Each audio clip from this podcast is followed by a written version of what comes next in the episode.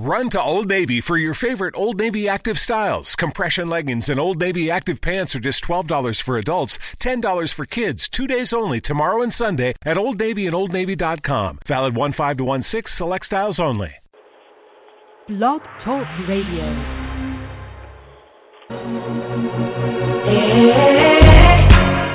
Thanks for tuning in to Let's Face It with Will Strayhorn and Friends one of the most informative and entertaining talk radio shows today. From social issues and trending topics to sex and relationships. No subject is ever taboo. So join us now for real people, real topics, real talk. Let's face it.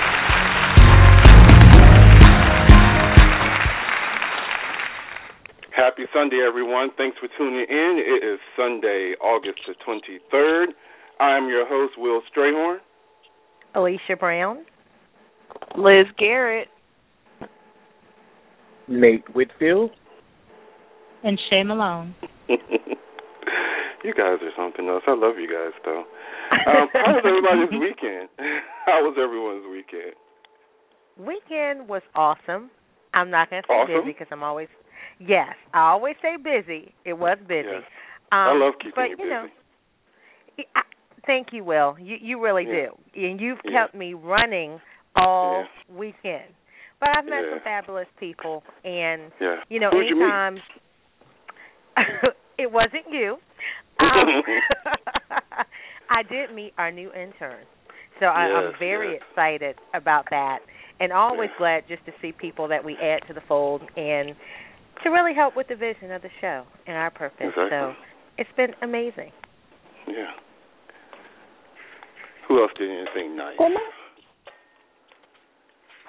my weekend went pretty well. Went by fast. You know, I need another weekend, but you know, my weekend always ends with you guys, so oh. that's always a plus. I hope that's good. I like her. It's, it is a good. it's good. Okay. That's cool. Well, my weekend was a lot of rolling my eyes to the back of my head, sighing, throwing stuff Oh. on the ground. Why is that? Because school starts tomorrow. Oh, Oh, yeah, that's sorry. wonderful, though. I'm so happy. You, you want to take a moment of prayer? Should we pause for the cause? I mean, if we can just pause for like two weeks and just Oh pray. no. Can we just do that not right gonna quick? Do that. We not gonna be able to do that. I'm sorry, Nate. Been there, done that. So I do feel your pain, but um, no, we're not gonna be able to pause for two weeks, sweetie. Yeah. I'm sorry. We'll say an extra prayer for you. Please Okay. do. Okay. So, um, my weekend. Uh, how long Why do we we have? I don't like even that? know. You know, because I, you know, I, you and I talk a lot. You know, I'm on this emotional roller coaster thing. I, I, this weekend has just been just like I, I think I've probably experienced every emotion possible, and I think I probably in- invented a couple of them. Today was Oh, no. good. I, I went to church. I went to church with um uh, a coworker and Nate, and um, Hallelujah. went to this new church that we have been going to for a while. Really like it. Really contemplating joining. I swore on the lives of my future grandkids that I will never join another church. Um, however, I'm really feeling this church. Anytime I can sit in church, and it won't, it doesn't take much for me to cry. Those who know me, but I cried literally from the moment I pulled up into the driveway to the time I was. I cried in the parking lot walking to my car. It was just You something that I needed. I needed to release whatever I walked in there. So yeah, I was Thank like, okay, this this may be the church, but the message All was right. good. So it's a good way. And I cooked my second dinner, second Sunday dinner today, and it came out good. I researched it. I'm a researcher, so I I googled how to cook chicken dr- breast on um Google. Or not on Hold Google, on. on YouTube. Pause. Hold What? on. You cooked? Yeah, you I cooked. cooked. I cooked, and it was good. It was edible. It was good. Yeah, yeah, it was good. I knew Yeah. miracles were happening today. I knew Don't be funny. miracles. Don't be funny. It was something in the air. I'm gonna cook all of y'all dinner, happening. invite y'all over, and you'll see. Will it be edible? Okay, you keep on. All right. You need some more work. Oh, oh, think. you gonna put those special seasoning in my plate? You know what? No, I don't think I'm gonna eat it. I'm gonna be a vegetarian that day. Thank you. Yeah. Okay. Yeah. Mm. tonight's well, wait show a minute. about? There's one more What? person Oh, is that uh actually I shared the weekend part of their weekend with them. Yeah. But um Oh yeah, y'all. I forgot. Y'all were antisocial. I forgot. I forgot. well, you've forgotten me several times, but Thank- thank you, I'm not Thank gonna you. hold it against you. Exactly. Thank you. Mhm. Okay. Mhm. Um, Tell the So how was baby your weekend, baby? My How was weekend your weekend, Miss Shay? fabulous and challenging and growing. Uh, I saw the fabulous Miss Alicia this weekend. Thank you, Yeah, boo. I got saw to- you too. Yes, so we got to do some entrepreneurial nonprofit for the Yes, community. girl. got a whole bunch of information, and then we got to hang out a bit afterwards. So yeah, for sure. I got to Well, go that's back to school, sort of, today. We did Huh? a What do you prayer walk over at ODU. My church Okay. is on the campus of ODU, so we did a prayer walk and talked to some of the students. So it was good. Oh, that's good. Really So good. you know, t- tomorrow is my first day at ODU. Nate's been there for a while, but you know, I went out and bought the ODU T-shirt. I got me an ODU Oh, bag. Lord, I got me an you ODU go. baseball cap. Do you think I look Lord like I'm new if I have all that on? Oh. You know, this is my only this Like is I'm my the only old dude on question about campus. that. I don't What? mean no you won't boo. This is my only problem with that though. I feel like if Uh-huh. I'm paying tuition, how come I don't get this stuff for free? I'm Yeah, that's true. Okay. That's true. I'm Free paying shirt. you tuition. You should be giving me something to represent That's you. true. I'm representing you by paying the bill. Can I get some free uh gear, some hats, some coffee mug, keychain? I don't get nothing. I gotta pay for that too, and I got to pay you tuition and books. And room and Right. board if I stay on campus. So I know I don't want You're to wear nothing. I'm wearing my right. degree because I got to keep paying you. How about that? That's what I'm wearing. That that's just my little. I'm just feeling a little way about that, but that's all. Did- you got that out? I'm glad. That's good. That's I got it out, my Thank- sister. I'm all right there. Thank you. Thank Not really, so, but we're gonna so, pretend. so what is this show about tonight? I know we have a double feature. What is it about? Ooh, you know, this show got me feeling some kind of way. It's a very good topic. I, I believe it's a very good topic. Mm-hmm. Two things. Tonight's topic, the main topic, is he cheated. So what? Hmm. He, I'm gonna say it one more again because y'all need to have a, you need to reflect on this. He cheated. Dot dot dot. So what? okay. Okay. See, I, that question alone made me feel some kind of way, but it's worth exploring. Uh, expert Dave Pounder believes that it's just natural for men to have a fling, so therefore, as women, we shouldn't get upset because it's just part of the natural process. I'm gonna leave that right there, and then we have Mr. Dre Baldwin Yes. that comes with the topic. I love it. Work on your game. Work on your game. Work on your game. He is going to share with us as a professional athlete the tips of the trade. He's done a remarkable job of actually building a YouTube marketing campaign. And some of the steps and some of the things he's done with that campaign, any entrepreneur, any business minded person, any goal oriented person, there's a lot of tips he's ha- he has that will help you improve yourself. So I'm really interested to hear what he has to say as well. So we got two double features that are really thought provoking, but I I just have to talk about that one of he cheated. So what? you can leave it right there. I'm gonna leave it. I'm gonna drop the mic. Leave it right there. Mm. Okay. All right. Mm Mhm. Mhm. I'm gonna the behave myself tonight. I'm gonna try anyway. Mhm. Mm. In the meantime, mm Mhm. so presidential elections are coming up this year, and they did a poll on who is who has what percentage of the population voting for them in different states. North Carolina at nine percent of the population. Deez Nuts is taking up nine percent of people's votes. Oh Um, man. Now I remember in high school and college that being a punchline, and now it's a presidential candidate.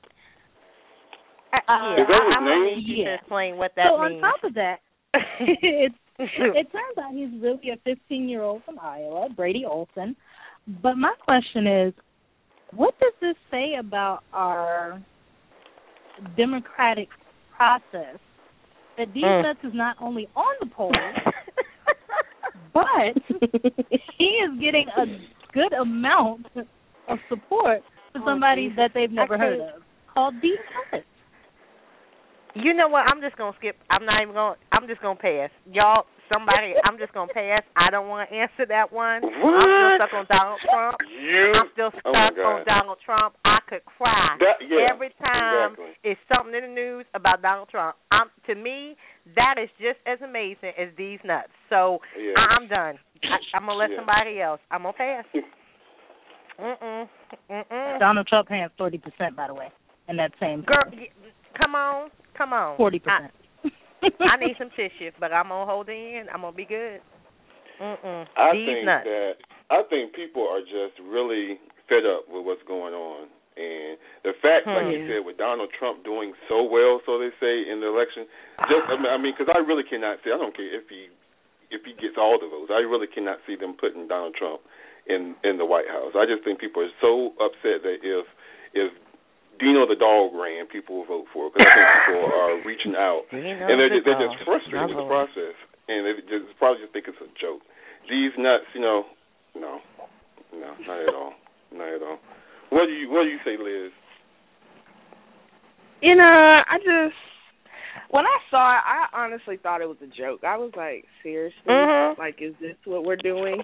But I, I don't know. I just, I, I have to agree with Will. I feel like people are just fed up, and at this point, it's just whatever you know. We're going with the flow. Whatever floats your boat floats my boat. Hmm. So What you say, Nate? But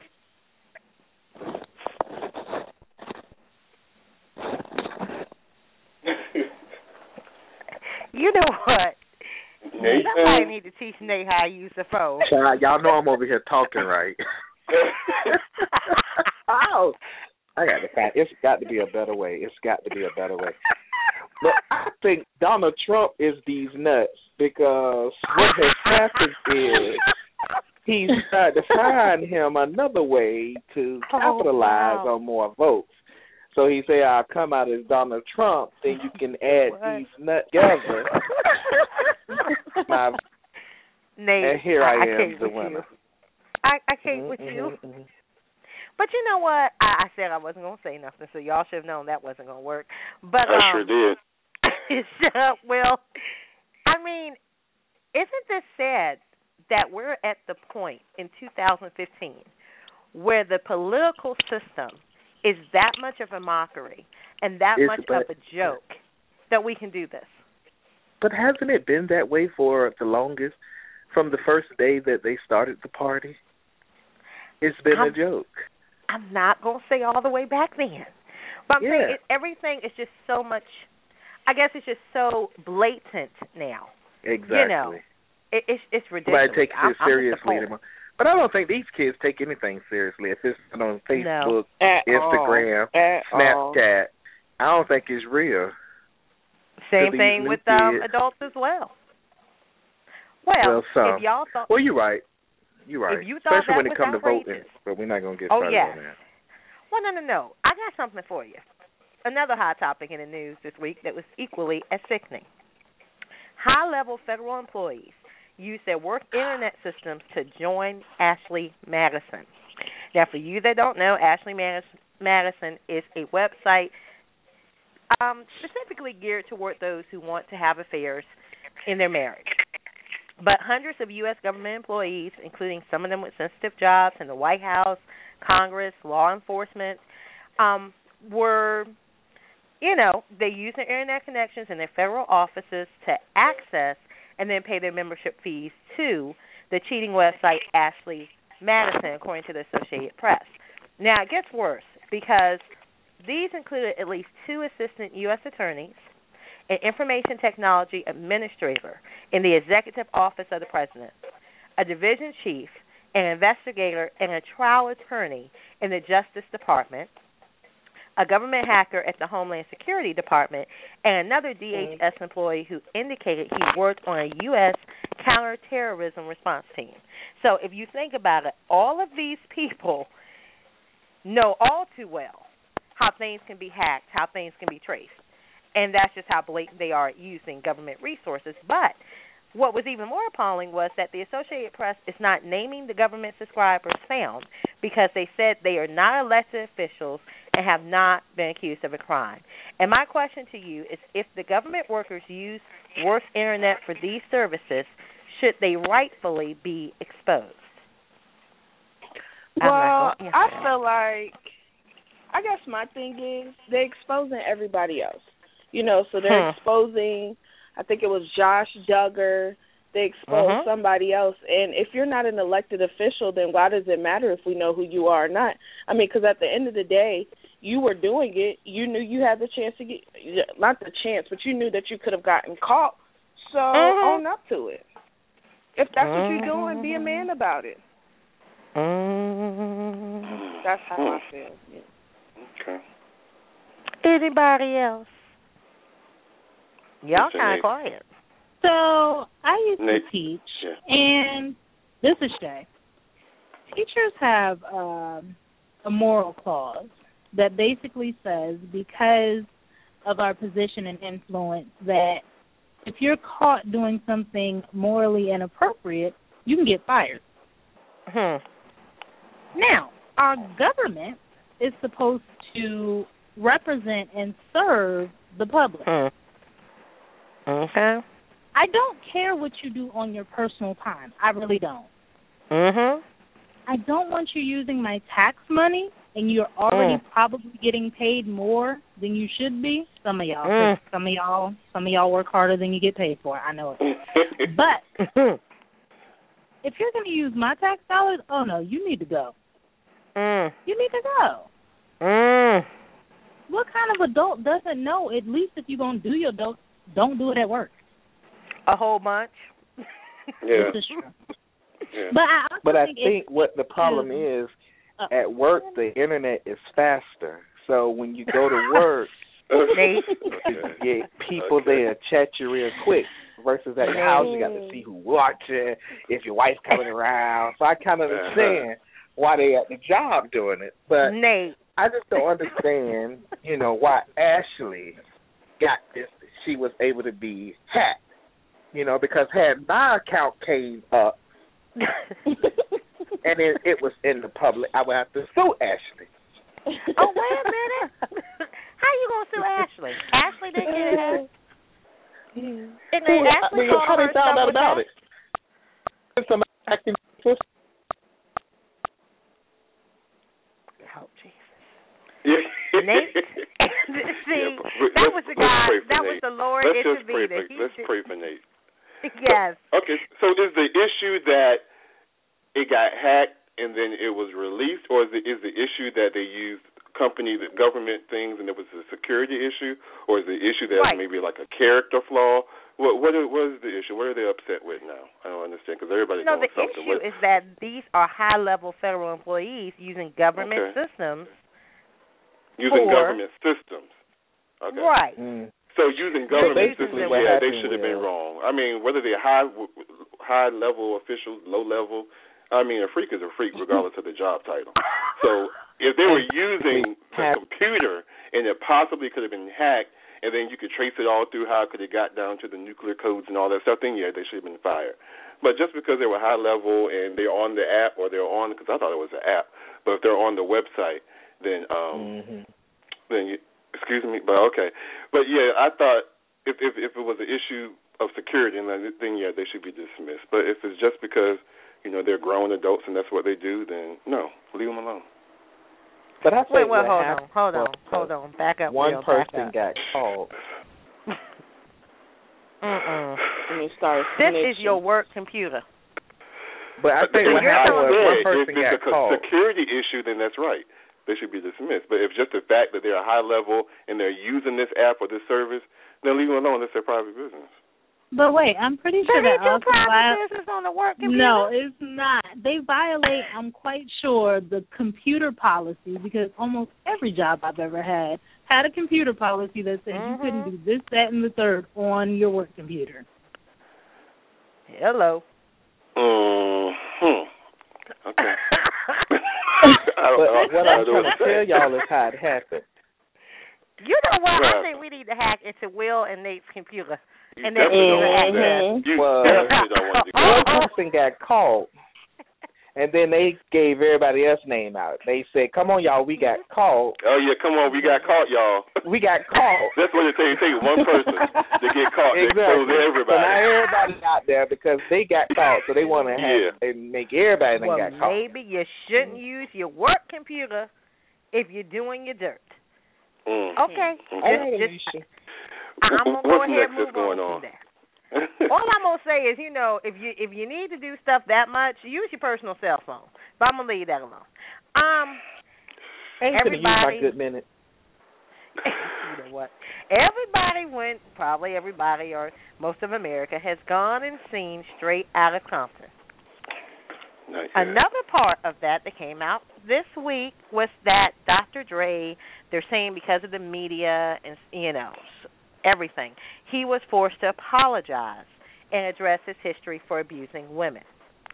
Now, the question is, should this have been left in the past or does he need to do more, such as donate a large portion of the movie's proceeds to domestic violence abuse or do you guys just feel like, you know, that's his past, leave it there? It's his. I I think it's his past. I think it's his past. I mean, because if he, I, I, you know, I'm big with net worth. So I mean, he could donate Here we go. five million dollars, and to us, that means that you know he's reconciled his his issues with domestic violence, and with really him, he's just trying to appease the people. So I mean, uh, if you could get a good heartfelt, I'm sorry, apology out of him, I think that'd be good. Making donations, stuff like that, to rich people is really nothing to me. Hmm. Mm, mm, mm. I'm not saying that. a lot I'm of gonna a lot of somebody hmm going on. yes, Alicia? What? So what you just saying? saying. You know, I, I'm feeling. I felt some kind of way about that too. Because yes, a person can do things in the past. A person can do egregious things in the past, but change from that. And you know, there is a point that was their past. I don't have to keep bringing it up. Right. But at the same time, I think sometimes, especially like if you're a celebrity or you're a person that, in, in the public's eye, people are going to drag things up from your past, Mhm. and they're going to demand that you say something, you address it. So I I just feel like yeah I know there's celebrities that you know this is a PR thing. So even the apology may be a PR move. And yeah if they donate something that would be a PR move. But I'm sorry. I'd rather you do the donation I mean, God will know your heart. That will be something I never know if you're really sincere. And to a certain point, it doesn't really matter for me personally. But I'd rather you do a donation to some type of domestic violence prevention program because at least somebody is getting some worth out of that. That money can go to helping those who have been a part of that and who have survived that. Um, you know, I'm not saying that'll just pay off or that'll make it right what happened. Um, That's what it sounds but like. I, I would prefer to see that. Okay. I really would have. Okay. Just saying. What do you think, Liz? I don't think he should have to do a donation. And I say that because I feel like, you know, they he was I don't want to say he was young and it should be forgiven, but it was so long ago. And I've never I've never been the one to like when people do something like oh, you know, I killed a cat, so I'm gonna go give a thousand dollars to the Humane Society. Like, no, you you you killed the cat for a reason. Like, let it go. And I'm not saying let domestic violence go. You know, don't everybody jump on me. But what I'm saying is that was almost two decades ago. You don't know how you know he reconciled or whatever. So I feel like people are bringing it up now just because they want something to talk about. Like, let this man live his life. If he didn't Yeah. give the money now, it's really no point of giving it. If he didn't give the money before, it's really no point of giving it now because now it does look like a PR stunt. Like, let me shut y'all up. Let me go give a million dollars to abuse wives and children or something. Exactly. But it's going to look like a PR stunt anyway when you're sitting up there with Apple doing the apology. He, I don't think he should have gave the apology either. Mm. Yeah, I, I, I get that too. Yeah. Yeah, I definitely wouldn't have gave given my apology, or I would I would not pay out a dime because we all have a past. And what if we had to pay money for every past sin we had? We'll be broke. Jesus. Well, Oh, that's my why you God. tithe, baby. That's why you tithing. Oh, I'm sorry. Yeah, I know. So maybe he should just go tithe his ten You know what? So God can That forget was a because he's the only one that, people. that I can't wasn't forget. serious. I'm sorry. I know what tithing is really for. no, please don't write into the show or don't see me in church this Sunday and start Okay. bashing me. I understand what tithing is for. I was just We're joking. It's Sunday, us. girl. yes. Um, so my question is, how do we know it's in the past? Oh, now see, Hmm. that's a good point. Yeah. mm. When now you're in this house, You're in this business. I'm So, just saying there's nothing that we know Mhm. about that heard about that says that he's done doing it. Like for domestic violence, people rarely change without some type of intervention. Uh oh. And I don't know what he's done in his personal life. That's a good point. That I is ain't a good know. point because it is called Beats by Dre. oh my God. That's a Oh, good point. Nate. Now you make me think. I, I can't. Your phone I that phone. We're gonna right there. we're gonna take up we're gonna take up No, our that's the. Lord. If you if you haven't noticed, every time he cuts up, something happens with his phone. That's Yeah. That's a good point, Shay. Really good. Really good. Help, Lord. Okay, so let's move on. This is a topic that um I was looking through some magazines, and Vogue magazine is ac- actually April 22nd of this year. They had an article, an interesting article to me. Um, it was entitled "Breathless: Should You Be Friends with Your Ex?" So I read it. There were a few good points that I wanted to point out. Um, it says many claim that being friends with your ex is the mature thing to do. That's the question I want to ask you. But these are the points that I want to see if you agree with. It says that if you choose to keep your ex in your life, that it's important that your friendship is genuine and that you don't have any ulterior mo- motives. And then it also points out that there's a difference of being friends and being friendly.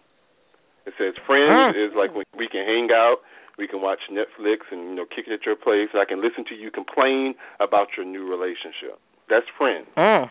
Friendly means when we pass on the street, I smile and I say hi, and I don't shoot you. That's what oh friendly my means. God, is that So again, I go back to the question. You know, oh. is being friends with your ex the mature thing to do, and could you do it? What do you say? Okay, all right. I'm gonna try to keep this brief. First of all, I think shut up. You know, can you be? Should you be friends with your ex? Okay, I mean. That's going to be based on the person. That's going to be based on what happened. That's going to be based on the point. How long has it been since y'all been ex? How did you end? What do you define as a friend? Blah blah blah blah blah. So I say with each person that varies. Okay. Um, and that's how you gonna have to answer your question. Now you said, could I be friends with the ex? yeah. Sure, I could be you? friends I want to ask personally. Could you? Could you? Absolutely. But I have a certain definition of friend. We're was for a reason. say. So we're it's not like you, you know people have different you know classification of friends. hmm Okay, I can know you. It's Mhm. not like oh I never you know I see you you you cease to exist to me. I, it's like I never knew you. No, I'm not gonna be like that. But you know saying we're gonna be cool and di- some people maybe, other people no. It's the reason why we're ex. It just depends on how that relationship ended and how long it's been. How do I feel about what happened? Who was responsible? Blah blah blah. So yes, could I be friends with the ex? Absolutely. So There's parameters. you, you you you tend to lean more to the friendly. I can be friendly side versus Yeah, I won't punch you in the face, but Oh, we not like dang. buddies and, and you know, I'm not gonna slap Anger your tires, management. but you ain't like, you know, um, you my road dog. No, no, you're not, dog. There's a reason why we act. act. Okay. separate. All right. We got compete. Cut the cord. Bye, boo. But I'll still say hi. I won't flash your tires. Thank you. In Jesus' name. Oh, okay. Oh. Alicia, we gotta get you some anger management, boo. Yeah. Oh, we gotta get Lisa some. Okay, go ahead, Liz. Lord. Like I said, I won't go punch you in the face. Hey, it's anger Jeez. management. Oh, oh my. God. I said God bless you. I mean, come on. I am What about you, friends Liz? with one of my exes. Um, I'm actually great friends with one of my exes. Um, we were high school sweethearts. I mean, it was rocky after. You know, it takes time. It's not no let's break up. Okay, girl, let's go out and have ice cream. No, it's uh Yes.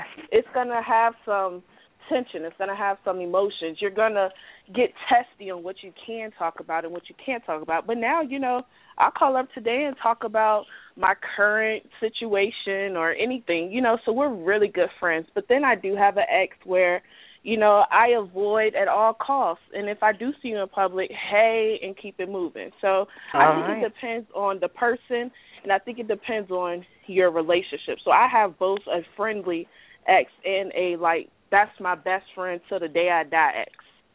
Hmm. All right. Okay. I think I can be friends with my ex too, but as the article read, I think it would depend on the situation and how it ended. I am uh I'm not a sexual being.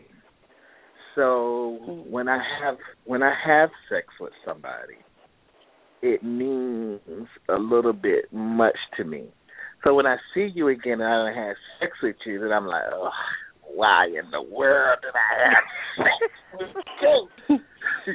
so, but I think silly. depending on how it ended, I could be friends um with my ex. Okay. Shay. Um, I've had friends that were exes. I've had friends that I've had exes that weren't friends, but I've never had a problem. Like if they're cool, I'm cool. I'm I'm kind of laid back in that way. Um, now that I'm married, I don't think I can be friendly with any of my exes. Mhm. The definition of friendly sounded very friendly, or was it friends? friends. Maybe I can friends, be friends friendly, but sounded not very friends. friendly. Yeah. That's what it Yeah. was. The Definition. friends part sounded real close. It sounded like Deborah Cox and RL talking about we can't be friends because I'm still Uh-huh. in love with you. I never Yeah. understood that song. If y'all still in love, why y'all ain't just get back together? Hmm. Yeah. So, so no, I I think you can be friends with your ex as long as you're not just saying you're friends when y'all are really like wanting to be together. Because Yeah. then you're just finding stuff. Okay. Look at y'all putting different parameters and everything. That's what I'm talking about. Well, as we said earlier, tonight is going to be a hot show, so I'm ready for that. All right. I'm looking forward to it. We're about to go to commercial. Um, listeners, please call in. We'd love to hear from you. Y'all can call in with questions, comments, concerns, suggestions. The phone lines will be open, and the topic is interesting. See y'all after the break.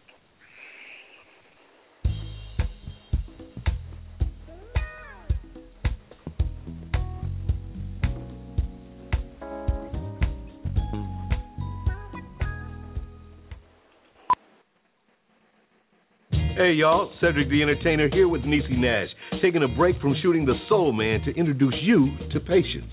Hi. Patience is a patient at St. Jude Children's Research Hospital.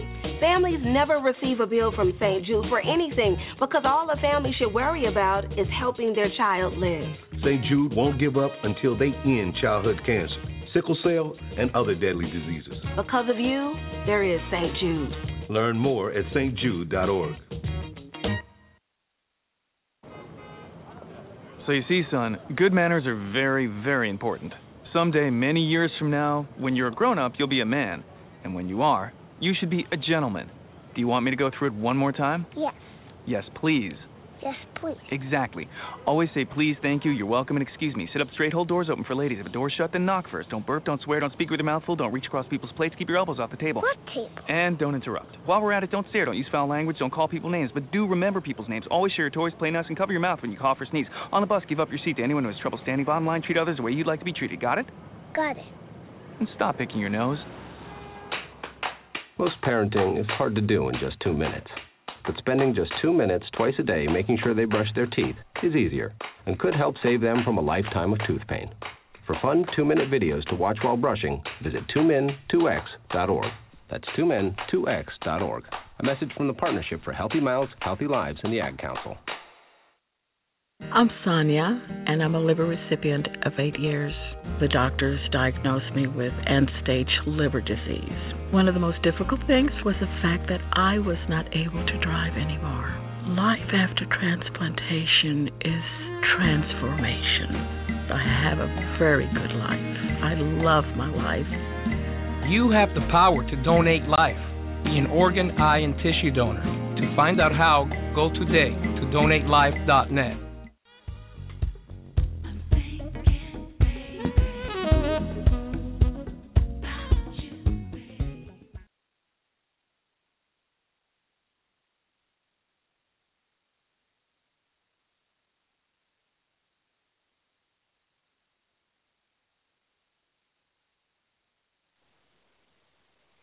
effective ways to deal with unfaithful lovers.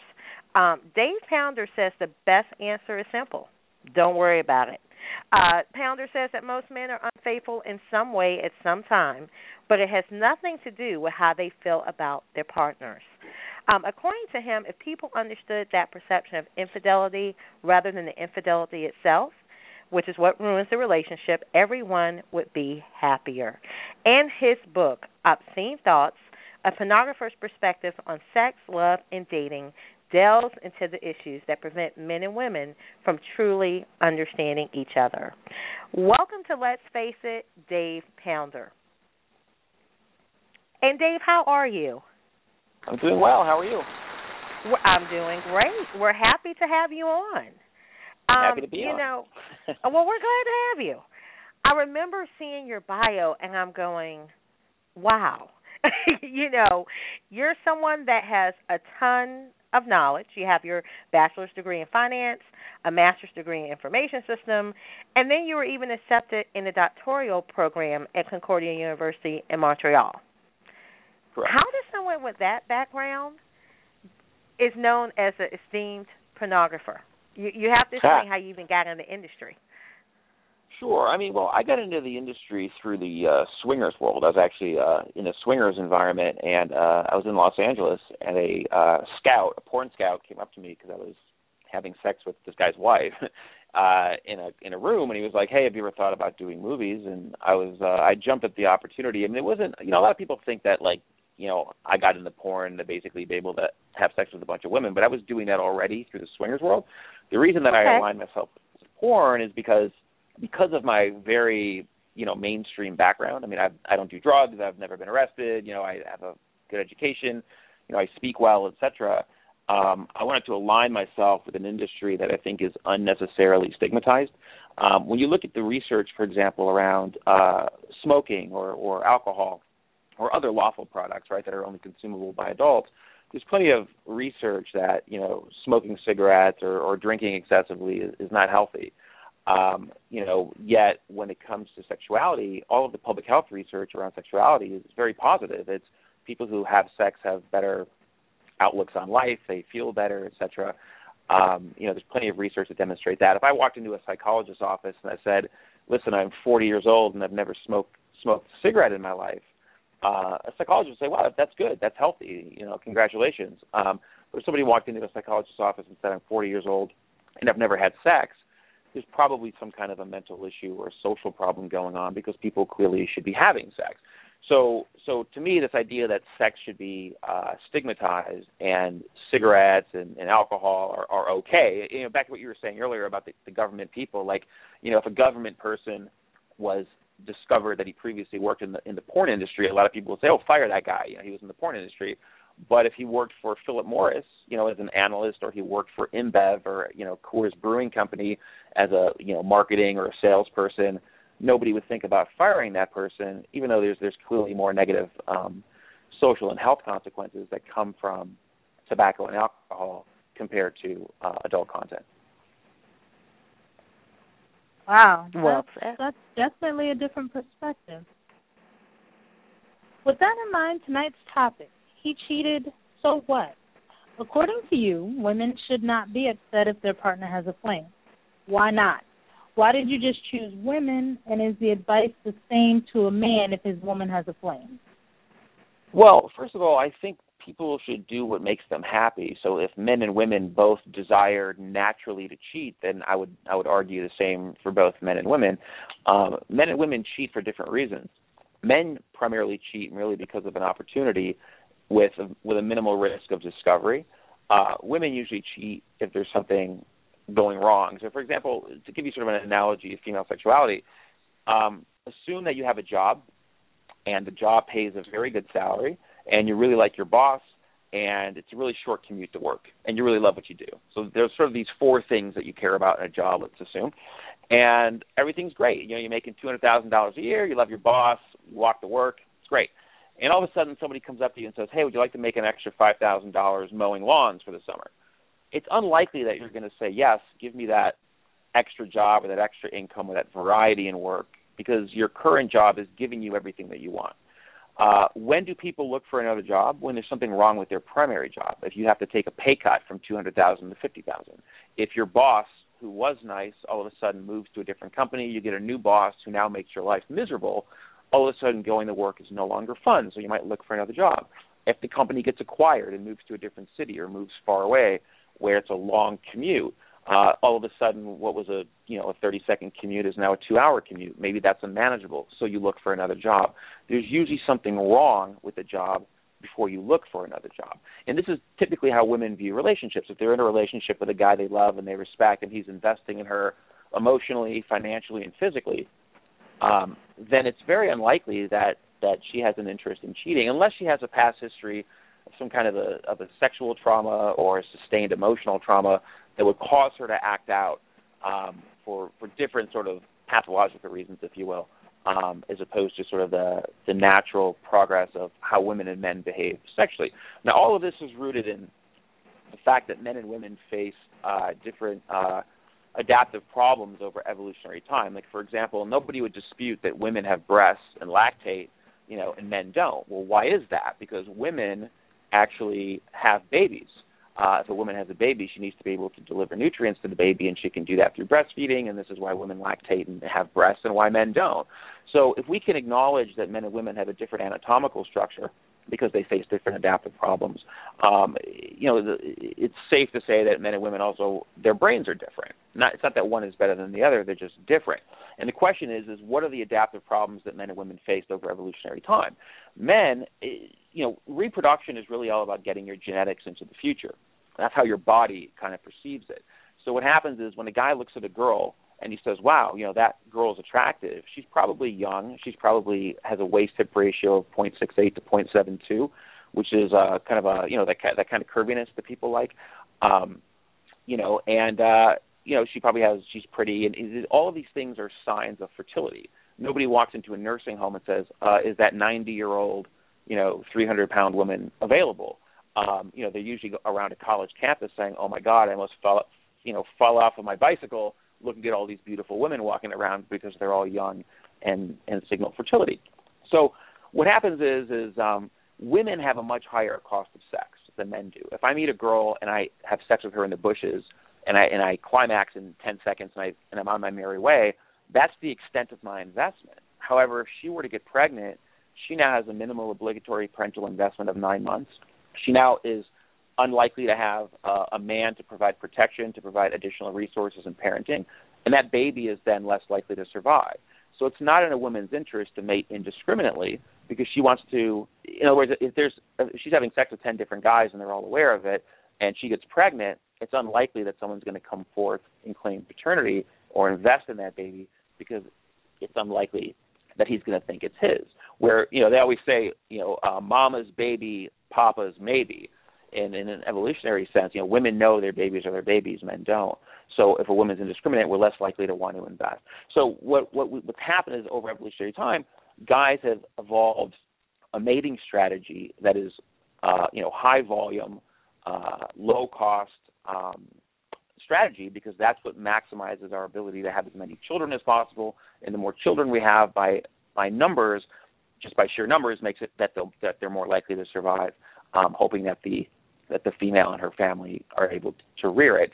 Um, now, on the female side, um, you know, if they were just going to go around and have sex with everybody, you know, it, it's unlikely the guy's going to stick around. So it, women have this sort of evolved mating strategy of saying, okay, let me get to know the guy, let me find out about him. You know, what's his level of ambition? What's his genetic quality? Is he healthy? Is he going to stick around and be able to invest and protect this child? And the women that were able to do that more successfully, to kind of mate with one strong man, uh, strong being both physically and economically in the sense of being being able to provide protection and resources, are the ones whose babies were more likely to survive and whose genetics were more likely to get in the future. Whereas the men who were able to have as many partners as possible are the ones that are likely to get their their genetics into the future. So so this is the sort of cons- consensus theory in the evolutionary psychology discipline, and what what, ex- what explains a lot of what you see in media. Right? If I said to you, let's play a game. You name me a girl that cheated. I'll name you a guy that cheated. Right? And we're talking about you know people in, in media, so actors, actresses, professional sports people, politicians. You know, for every one girl you name, you know that I can name ten you know that I I mean when you look at this Ashley Madison data without having seen it, I can only assume that a clear majority of the names that are on there are going to be male names because men invariably are the ones that are joining those sites. I mean, women do too because there's something wrong with the relationship, but men could be happy in their relationship and still be on Ashley Madison just seeking out um, the sexual variety. So I don't think it's any mystery, you know, that that people know that men cheat. I mean, you know, why are you know we know uh what's his name uh John Edwards, Mr. Family Guy. You know, he Mr. Family Values cheated. Bill Clinton cheated. Eliot Spitzer cheated. And Eliot Spitzer was the guy that was trying to pass anti prostitution laws while he was using prostitutes. I mean, it's not uncommon for a lot of uh these politicians that are against say gay rights to be caught in the bathroom with a boy, right? Um, and this is really male versus female sexuality. The gay versus the straight is really just what your target preference is. Uh, but males behave in a certain way, and females tend to um, behave in a certain way. And, and all I'm trying to tell women is, listen, guys are always have cheated. They always will cheat. They're going to cheat because it's it's wired in our genetics. And so, don't take it personally. Don't think, oh wow, he cheated. You know, there must have been something wrong in the relationship because otherwise I wouldn't have cheated. Um, it's just it's just how we're wired. And if the guy says, you know, a lot of women will say, well, why isn't he just honest? And it gets to well, an it gets to an economic theory. Go ahead. Let me ask if sure. if this is all men cheat in some way, form, or fashion, does this mean that men in the area of sex just don't have self control, or only have a certain level of self control, and at some point that's going to go away? Well, everybody has a certain level of self control, but the question is is is the self control rational? So in other words, if I have a wife and I know that she doesn't want me to cheat on her, if I cheat on her and she doesn't find out, right? If I'm extremely discreet, let's say I'm on Ashley Madison and it's supposed to be protected, right? And she doesn't find out, then I w- I mean, we both win. I mean, she's happy because she doesn't know that I cheated, and I'm happy because I I'm able to to do what comes naturally to me. So, for example, let's say that I said to you that I don't like that you eat three meals a day. You know, let's just say that men hypothetically eat one meal a day, and women like to eat three meals. And and for whatever reason we're jealous about that and we say you know what? If you're one of these women who drink who eats three meals a day don't even go out with me. I don't want to date you. I'm going to date somebody else who eats one meal a day. And then you know you come on the show and say listen you know women we're we're, we're designed to eat three meals a day for x y and z reasons and i say to you well what about self control can't you just eat one meal a day and control it and even if you could right since you know how hunger works as a human does it make sense to what makes more sense for you just to eat the three meals that you want and not say anything, right? Or for you to actually self deny yourself for no real reason. And what I mean by no real reason is what I call the poison analogy. Okay, if I say to you, I'm going to poison you for sake of argument, let's just say you want to die and you're okay with it. So I start poisoning your cereal, you eat the cereal, you have the poison, you die, the poison killed you. Now compare that with what if I told you that I'm poisoning your cereal, so you're ready to die, and I'm I just give you the illusion that I'm poisoning your cereal, but I don't actually poison it. So you're eating non-poisoned cereal, but you think there's poison in it. Well, you're not going to die because there's no poison. You know, the poison is the agent that that that killed you. Uh, and think about the reverse scenario. If I poison your cereal and I don't tell you about it, so you're not aware of it, you'll die because there's poison in the cereal. Um, so it's really the poison and not your perception of the poison that matters, right? Now, if a guy, for example, the minute he had sex with another woman, the minute his penis passed the vaginal plane of another woman, his wife correspondingly had a heart attack or felt this extreme pain as a result of a of a passing of you know her husband's penis in a separate woman's vaginal plane. Now you have an argument. You say, you know, you really shouldn't cheat because the minute your penis passes into a vagina, your wife is physically hurt, right? We all know that if if a husband came back to a wife and if he never cheated on her ever, but just wanted to play a sick game and give her the impression that he did, and say, hey, honey, I have to come clean. You know, I've had three affairs. I've been seeing this girl for a while. I've been having sex with her every Friday. When you thought I was at that meeting, even though he never had sex with another girl, his wife is going to cry and be extremely hurt and probably end the relationship, even though he never physically had sex with another girl. But she perceives that he did. And conversely, if you're Tiger Woods before he got caught, Tiger Woods was having sex left and right with everybody porn chicks, strippers, everybody for many years. And his wife never knew about it, and she was completely content and happy. The problem wasn't that he cheated, the problem was that he got discovered. So what happens is, is people who are more likely to be in the limelight are the ones who are more likely to get discovered, particularly if you're in politics, because there's always a, a side against you. Um, but the bottom line is, is, and there's a great South Park episode. I encourage you to go to southparkstudios.com and type in sexual healing. They did a um, they did a Tiger Woods parody, and it's just it's just so clearly obvious. You know, there's a quote from Ayn Rand that says the hardest thing to explain is the glaringly evident that everybody has decided not to see. And I think that's the case with what's happening here. And I think as long as women can understand that when their husband cheats, um, that it's not it has nothing to do with their relationship. It has it just has to do with the fact that you know he wanted a little variety. He didn't plan to get caught, but he did, um, and to really not take it personally. And I see a lot of a lot of great relationships where you know you have a husband and wife and kids, and, and she's she's living in a, in a great house, driving a nice car, great life, and then she discovered you know she snoops, never snoop, she snoops finds out he cheated. Now she wants a divorce, so they split up the family. Now she's living in a little apartment. You know, I mean, she got some of his money, right? But she's living in the apartment. You know, so now she's downgraded. Now she has to go back to work. You know, let's assume she had a you know the sort of stay-at-home mom life before, and it's just unfortunate. It's like, why, really? I mean, like if we just look at other mammals, you know, um, just so you know, um, most mammals have have sex about a dozen times per birth, a dozen humans have sex about a thousand times per birth. We have sex when reproduction is not even an option. We have sex when women are menopausal. We have sex when women are are pregnant. We have sex when women are uh, on their periods. Um, we have sex. Uh, only us, chimpanzees, bonobos, and dolphins have sex merely for sort of a, a social. Uh, it's really more social. It's almost as if reproduction is a byproduct um, of the sexual experience. And when you look at these other I mean, realize if you go to the zoo and you look at the chimpanzee or the bonobo exhibit, realize that you have more in common with that chimp or bonobo behind the glass than any other animal does to any other animal in the zoo. We have more genetic, we share more than 99% of our DNA with chimpanzees and bonobos, which is less than the Indian elephant shares with the African elephant. So if you're looking at an Indian African elephant, you'll see differences they are more different than we are from chimps and bonobos. And when you look at chimp and bonobo mating behavior, they're extremely promiscuous. Both of them are highly promiscuous species. Yet, when we try to study warfare or aggression or social bonding and all this stuff, different stuff, we look at chimpanzees. But when we try to look at monogamy and sexuality, then we look at birds because birds give us the model that we want to adopt, which is this idea of monogamy, even though most birds are only monogamous for one mating season. So to translate that to human terms, you have a baby, your husband divorces you, he finds another wife, has a baby, divorces her, has another wife, and, and that's the closest that we can find to what we want. And when you look at the differences in primatology, there are monogamous um, primates. The gibbon, for example, is a monogamous primate. The gibbon has an internal testicle, and the testicle size is very small relative to the body mass. Contrast that with chimpanzees and bonobos that have external testicles and bigger testicles that have a larger a larger ratio of uh, testicle size to body mass, and humans are much more in line with chimps and bonobos with the external testicles relative to body mass, relative to the monogamous bonobos.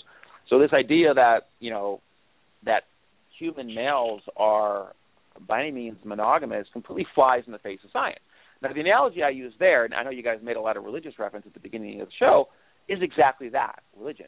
Um, when you look at the Bible, you know, they talk in Genesis about how you know God created the the sun and the moon, and you know everybody thought that the sun and the moon uh, all went around the earth, you know, and everybody thought the earth was flat because there are quotes in the Bible where you know God took Moses to the top of the mountain so he could see all of the Lord's kingdoms. Well, if you're on the top of a mountain, the only way you can see all of the Lord's kingdoms is if it's a flat surface. If it's a basketball-shaped surface and there's a mountain on top of the basketball, you can't see the bottom of the basketball. So what would happen is all these scholars would say, you know, I realize that we have this sort of you know biblical geology or you know biblical astronomy, but all of the evidence seems to suggest that the Earth actually goes around the sun and not the other way around, or that the Earth is actually round and not flat. And what happened when people made those claims that were contradictory to the Bible? They were persecuted, they were killed, they were put in prison. So what's happening now is we still have this sort of biblical morality when it comes to, you know, um, sexuality that you should have sex for reproduction, that you should only have sex within the context of a relationship or a marriage and all of these types of things. But all of that flies in the face of all the data that we have, not only the primatological data, but the evolutionary psychology theory, free market economic theory, and pretty much every other discipline that science has looked at as it relates to sexuality shows that men and women uh, have a different sexual psychology. Men prefer low investment variety, women prefer monogamy with a high investing male, and women will stray if they can't get uh, both the financial slash investing and the good quality genetic uh, male in one person. That's been known where women will kind of cuckold the guy. Um, and there's a lot of other factors for for women cheating. I mean, if a woman is, is raped or sexually coerced in her lifestyle, then she acts out like a man for reasons for catharsis. If uh, her if she's growing up and somebody is always putting her down physically, saying she's ugly, ugly, ugly, you have no boobs, who would date you with that nose? You're, you're so unattractive. It has to be physical. They can't say you're stupid. It has to be something with their physicality. Then they go off and they have sex with a guy and they feel better. They get a boost in self-esteem and say, "Wow, he had sex with me. I must feel better." And then that guy ultimately leaves for a more attractive girlfriend if what they were saying is true. Then she has sex with. Then she then her self-confidence goes way down. She meets another guy, has sex with him. So this sort of low self-esteem vicious cycle is happening in the emotional abuse category. But assuming that hasn't happened, that there's no physical or emotional prior abuse, and if a woman is with a man who's investing in her physically, financially, and emotionally, and she respects him and his occupation, her probability of cheating is virtually nothing. Where for guys, Dave, it's the reverse. It they will cheat anyways, given the opportunity. Dave, I got. I have to ask you. I have to. You know, you gave a lot of good information, but I have to ask you. You know, going on the different premises, whether it's Christianity or whether it's the genetic makeup, the way men are wired, and history. Do you think? How would you answer the question? Because I know there's listeners that they're thinking this, so I have to put it on the table. Does Hmm. the fact that you have a background in pornography and the porn industry was such a part of your life, including the swingers background, do you think that in any way skews the advice you have on cheating? No, and I'll tell you why. Um, first of all, I haven't had a television since 1999, and I don't watch sports. I, all my friends think it's weird I don't watch sports, right? But just because I don't watch sports, and just because I don't own a television, I would never argue or try to claim scientifically that men don't watch television, or that men don't watch sports, or that people don't watch sports. I mean, clearly, there's plenty of data that shows that you know people watch sports. You know, I don't, but people do, right? Um, so that's one thing. So you know, obviously, if I was sort of just projecting my own um, way of life, if you will, then I would also be projecting other things like that people don't watch sports, or that everybody wants to live in a warm climate like Florida. I live in Florida. I hate the cold. I don't personally see who wants to live in the cold like in Mississippi or not Mississippi. What is it? Uh, Minnesota. Yet clearly people live in Minnesota. They moved to Minnesota. I would never argue that every that you know people want warm weather just because I do. Um, secondly, when you look at people who have not been in the porn industry, and quite the opposite, people who who are uh, preaching family values and things like this, guys like Newt Gingrich, uh, guys like uh, uh, John Edwards, you know, that was campaigning on family values, only to find out that he was having an affair, you know, multiple affairs with mistresses um, in other states and other parts of the country. Um, you know, same with Newt Gingrich. He cheated on all his wives, and that later came out after he was trying to impeach Bill Clinton for getting a, a blowjob in the office, right? But notice they're all men. Why isn't Hillary Clinton being caught with the pool boy? Why isn't Condoleezza Rice or Madeleine Albright having an affair? It's clearly gender based, right? Not only that, there's an entire discipline of researchers that study this. If you look at behavioral economics, if you look at evolutionary psychology, look at researchers like David Buss, David Schmitt, Martie Haselton. Um, um, you know, there's uh, Gad Saad, there's uh, George Loewenstein, there's Dave, or what's his name, uh, Roy Baumeister at Florida State, Don Simon. I mean, there's an entire group of researchers who study theory and why this happens. I mean, nobody denies this. There was a study uh, by Elaine Hatfield at Florida State University, and what they did is they sent they sent you know guys out on campus and girls out of campus, and they asked uh, members of the opposite sex three questions. Question number one: Will you come back to my apartment and have sex with me? Question number two: uh, I find you attractive. Would you like to go on a date with me? And question number three: I just moved to the area. I don't really know anybody. You know, I'm looking for some friends. Will you hang out with me? Right? When the men asked the or when the women asked the questions to to the men, the highest response category was, "Will you have sex with me right now? Come back, you know, come back." That was the highest in the affirmative. It was like 80 percent. You know, somewhere in the high three quarter, 80 percent. Uh, the second highest group was the date group, which is a little bit more than half, and the smallest group, about 30 percent, was "I'll be friends with you." And then when they reversed it, and they had the men asking the women, not a single woman agreed to go back and have sex. Uh, about half agreed to the date, and more than half agreed to the friendship. So you saw a completely reverse relationship and a completely clinical uh, experiment where you know people went up to random. It wasn't like I'm going to approach this person. It was randomly selected who we're going to approach. People were randomly selected, um, and they controlled for all these other variables. And that that study has been replicated all over the world.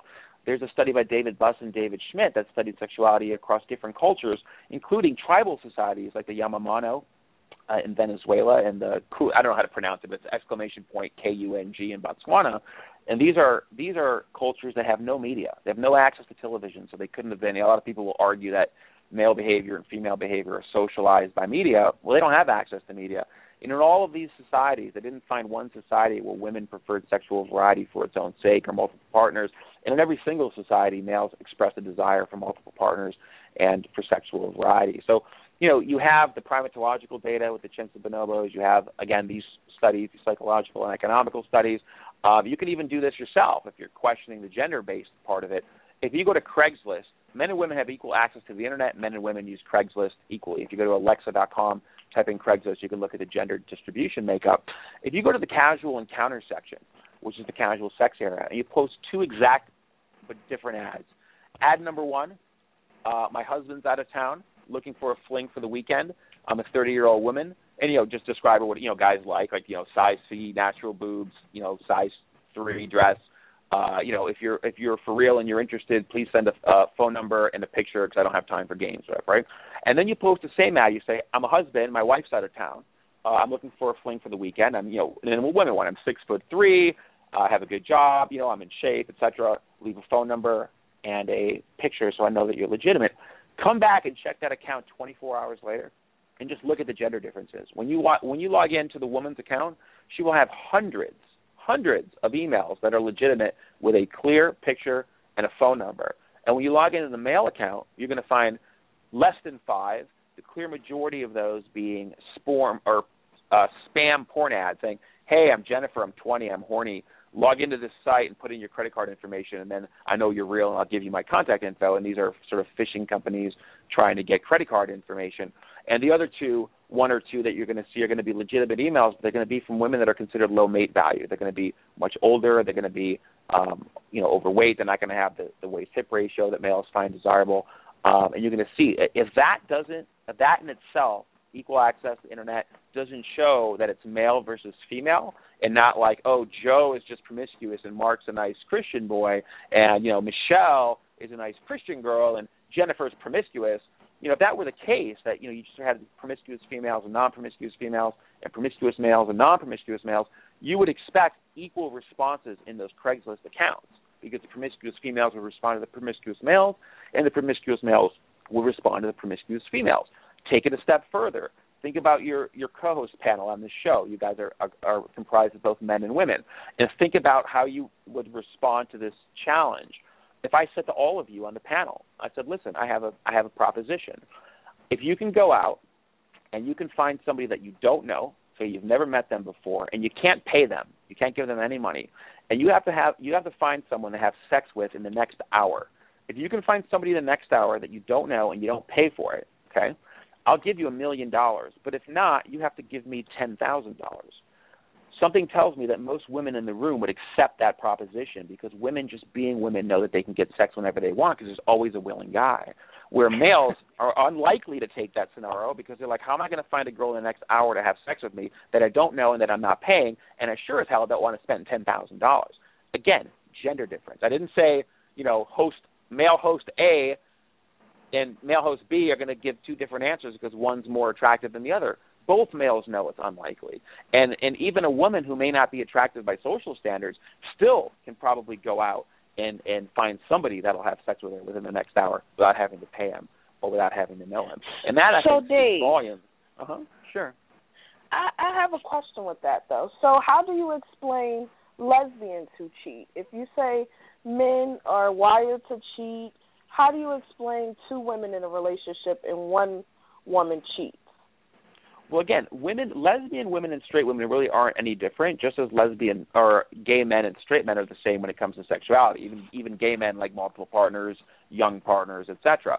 Now, so when you're talking about a female lesbian cheating or a female straight woman cheating, you're talking about a, a basically a female cheating, and females cheat uh, when something in the primary relationship isn't met. So what I would argue is if you have two lesbians that are in a relationship and they're both attracted to each other, they both respect each other's profession, and they're both emotionally invested, physically invested, and financially invested in each other, that they won't cheat. That they're cheating because something is lacking from that relationship. I'm not arguing that women don't cheat. Women cheat, but they cheat for a reason. It's not genetic in them. Just like I'm not I'm arguing that if people have a job, I'm not saying everybody's going to quit their job. The only people that are going to quit their jobs are the people who aren't happy in their jobs. I mean, clearly people quit their jobs. But the difference is the male desire for variety is ingrained in our genetics. It's ingrained in our DNA for all the reasons we talked about earlier, especially the idea of getting our genetics into the future. We have a lower cost of sex. It doesn't cost us anything to have sex. This is why women don't go out and mate indiscriminately. It's not in their interest. I mean, you know, if a woman just went out and had sex with everybody, she's going to get pregnant and have no no social support for that baby, and that's not good. And that's why um, women behave the way that they do. It's the same way you jump when you see a snake you know, people who avoided snakes over evolutionary time were more likely to survive. So when you see a stick that you think is a snake, it's better to jump and say, "Oh crap, a snake," even if it's not, because if you didn't do that and you relax in that capacity, now you're dead. So men and women both equally jump when they see snakes uh, or things that look like snakes for those reasons. But they don't do that when they see an electrical socket, even though more people die from electrical sockets than snake bites. Why? Because we didn't face electrical circuit, circuits over evolutionary time. Those are very new inventions from a from you know when you're talking about hundreds of thousands of years of evolution versus you know the last hundred years of building code, right? Um, the, you know why people don't freak out when they see a pool, even though more babies die in a pool than they do um, from other things, but we don't naturally uh, jump at the pool, even though a lot of babies are naturally afraid of snakes as well because it's involved in their evolutionary uh, brains. But Dave, not to cut you off, but I, I think you know, some would say that you're objectifying men and women too much.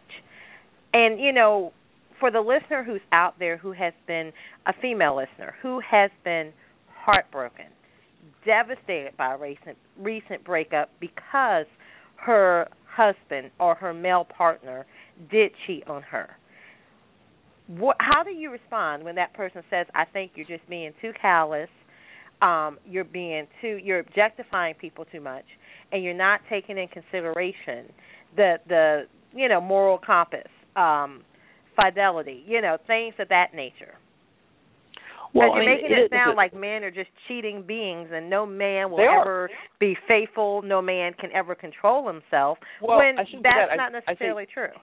Well, I say that we got to remember, just because a man wants to cheat doesn't mean he can cheat. So contrast a guy like Denzel Washington, who's very attractive, who has social status, who has resources. Denzel Washington, I can almost guarantee, is cheating because he's high value. You know, he, he's a male, so he wants to cheat. I'm sure Wow. there's plenty of that are interested in him, right? Now, take a guy who works at McDonald's that lives with his mother and dropped out of high school. Okay, and let's make him short as well. So if he's short, he lives at home, and he has low income and low social status, he wants to cheat too. He just doesn't have anybody to cheat with. you know what I mean? So I not always like, true. Want, usually, well, usually, because most women are not attracted to that, and even in a casual environment.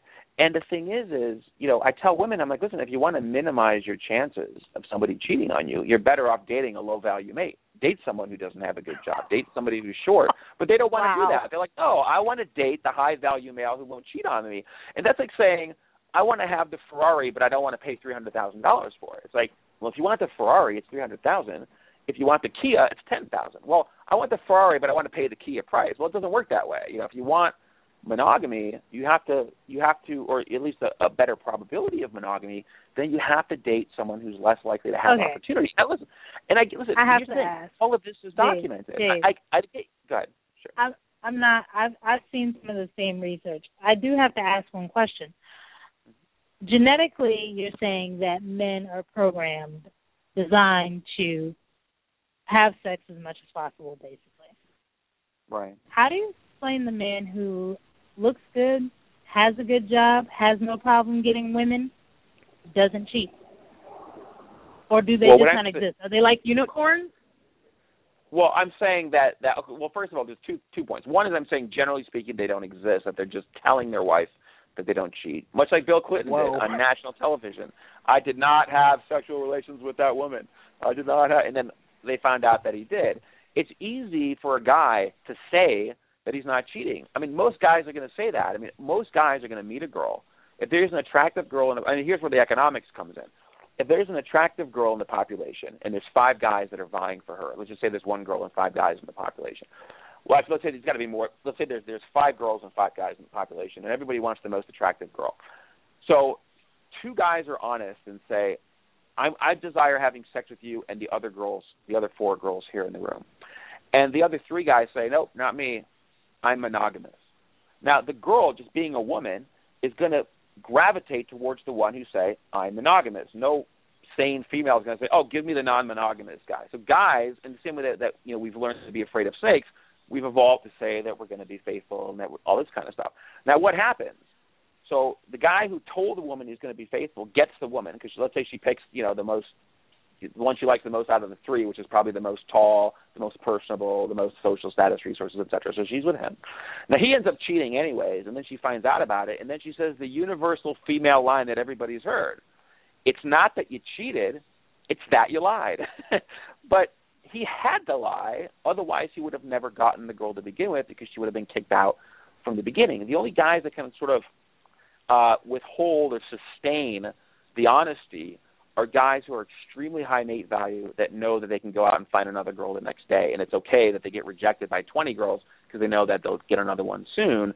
Uh, most guys have to give that impression that they're going to be monogamous. Now, there's another study called The Heat of the Moment by Dan Ariely and George Loewenstein that was done at Berkeley. And what they did is they asked guys in a cold state, meaning a non-aroused state, would you cheat on your wife? No. Would you have sex with an old woman? No. Would you have sex with an overweight woman? No, et cetera, et cetera. Then what they did is they gave them laptops and they wrapped the laptops up in cellophane and let them take them, or you know, saran wrap, and they let them take the laptops home and they instructed them to watch their favorite porn and once they're aroused, close to ejaculation, or you know, to to start the program. So they did. They started the program, and then they asked the same questions: Would you cheat on your wife? Yes. Would you have sex with an older woman? Yes. Would you have sex, you know, with an overweight woman? Yes. Because now these people are aroused. Think about when you go to a big dinner. You just gorged yourself. You had a whole pizza and some dessert and a bunch of soda, and you're completely nourished. You have no desire for food, and you say, "My diet starts now. I'm eating like a pig. I'm going to start eating healthy today." And what happens the next day for most people? They get hungry again, and when they can choose between the salad and the cheeseburger, most of them go for the cheeseburger because you know they're like, oh, now I'm hungry again. That that system has been activated. So I believe when a guy, I'm not I'm not suggesting that guys are these manipulative for going out and just lying to all these girls. What I'm suggesting is that I think guys, honestly, only because they haven't studied this and they haven't researched it, I, I believe they believe they're going to be faithful and they, and they want to be faithful, but they're not aroused. And then when they're on a business trip, and some girl in a low cut top comes onto them, puts her hand on his lap, and starts stroking his junk and says, "You're really attractive. What are you doing later? Here's my room number." He's now aroused, and he and research shows from the, from the studies that they've actually done, where they've actually done this and set this up, the guy almost invariably knocks on the door and goes to her house. And it doesn't marry, matter if he's married or if he's single, because most guys don't anticipate the opportunity. Think of it like this: you go to a job interview, right? There's only a few good jobs. There's more people competing for a few good jobs, right? And we know that when people win the lottery, scientifically, that people quit their jobs. When you win the lottery, there's nothing else to winning the lottery than an inflow of money. It's purely money. And you go to a job interview and you say, "Why do you want this job?" And if you're honest and you say, "Because I need the money," you're not going to get the job. That's the girl saying, "Are you going to cheat on me?" Now, if you lie and you tell the job what it wants to hear, you know, I really like the challenge. I've always wanted to develop products for Procter and Gamble, and I want to, you know, really work with really smart people and all this thing, which wouldn't change if you won the lottery, yet people still quit. You know, you tell the job what it wants to hear so that they hire you. And when they hire you, if you win the lotto, you quit, but you don't anticipate that you're going to win the lotto. So it's easy to say, nope, I just want the challenge and all this kind of stuff. And most guys don't anticipate that some hot girl is going to come up to them and offer it themselves sexually. So they say they're going to be faithful, and they probably mean it. But who do women throw themselves at? Denzel Washington, you know what I mean? George Clooney, lead singers of rock bands. Uh, you know, Tim McGraw, you know, 50 Cent, you know, Eminem. I mean, look at Howard Stern. The guy's ugly. The guy is the guy's ugly to look at, Howard Stern. If he worked at McDonald's, no girl would be interested in him. But he has a very attractive wife, and he's had very attractive girlfriends before that. Why?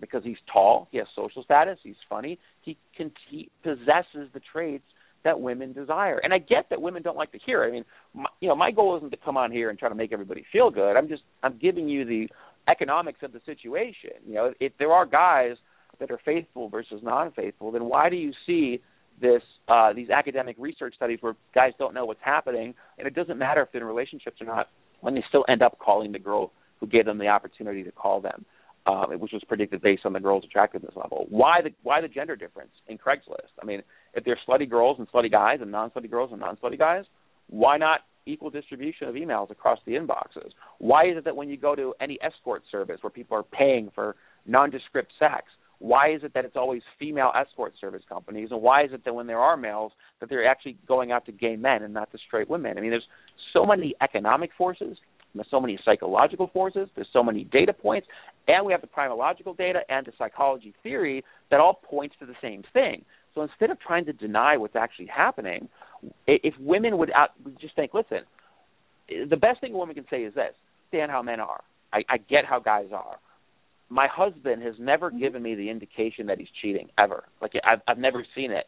So he might be, I don't know, but if I ever find out, then I'll kick him in the balls, you know, or whatever she wants to say. That's an honest approach. Because in the same way that you can say to a guy, why don't you just not cheat? I could correspondingly say back to you, why don't you just not care? And no matter how much data I give you or any woman, she's not going to accept it. And no matter what you say to a guy, he's not going to deny the opportunity if given with low risk of discovery, despite what some will say to increase social value, especially if their wives or friends are listening. Um, it's easier to just be pragmatic and realistic about it. And if you read my book at obscenethoughts.com, you'll you'll see more arguments. And keep in mind that my book won the uh, Psychology Award at the at the 2014 Book of the Year Award for the American Library Association. It was an Amazon bestseller. It has a foreword from a prominent anthropologist at Syracuse, and it's been blurred by public health uh, professors, psychologists, and economists. So you have this academic backing, and you know, I, I don't know what what more convincing case I could make, especially when you look in, in society. Just you know, and by the way, to prove me wrong, just one more thing. All these people are running. You guys talked about the election earlier, right? I would be shocked if Hillary Clinton who's already been cheated on, or Carly Fiorina, the HP girl, if it becomes discovered that they had affairs on their husbands, I I would be surprised. But I would not be surprised if Donald Trump or any of the conservative guys, even the guys like Ted Cruz and Scott Walker, who are you know Christian values, you know family values guys, I would not be surprised in the slightest if they cheated. Not because they're Christian, but because they're men, and I think that that speaks volumes. Well, Dave, well, Dave you, you mentioned your book how can people get in contact with you and follow you and things of that nature? Sure. If you go to obscenethoughts.com, you can um, buy the book there. There's an audiobook version, a Kindle version, and a paperback version. Um, and you can also watch other interviews that I've done on there, and you can read the editorial, you know, the non-biased editorial reviews, and you can link to the book of the year stuff and see the Amazon bestseller screenshots.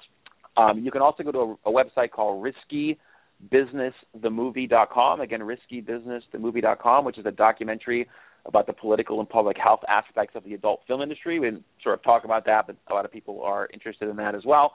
And my bio website is pornographyexpert.com. If you go to pornographyexpert.com, you'll see my bio, and you can actually ha- I have links to government studies, to academic talks, all the stuff that we. If you're listening to this show, if just if one of your listeners is listening to this, and is just interested in the topic and wants to learn more, go to pornographyexpert.com. You know, just watch some of the academic videos and, and listen to the theory um, and and and I think you'll start thinking about things differently. And once they always say, you know, happiness is expectations minus reality. I think too many women have their expectations set way too high from romance novels and chick flicks that when they find out their guy cheated, it's a huge letdown. But once you actually have the expectation that guys are are in, very likely to cheat, when it happens, it becomes less of a impact, and you're less burdened, and you're less likely to ruin your otherwise perfectly happy marriage because you don't have this false expectation. And that's what I'm trying to do is to set realistic expectations for both men and women uh, when it comes to dating. Well, Dave, again, thank you for that information because, you know, knowledge is power. And thank you for providing that information to our listeners. Um, definitely something to explore and read more into. And thank you for being on the show tonight. Thank you. I appreciate it very much. Thanks. All right. Have a good night. You too. Thank you. Well, you know, we're going to take a quick commercial break, and of course, we want you to stay tuned. We want you to call in your call in for questions because we're going to have professional athlete Dre Baldwin come on and tell us how we can work on our game. You're listening to Let's Face It.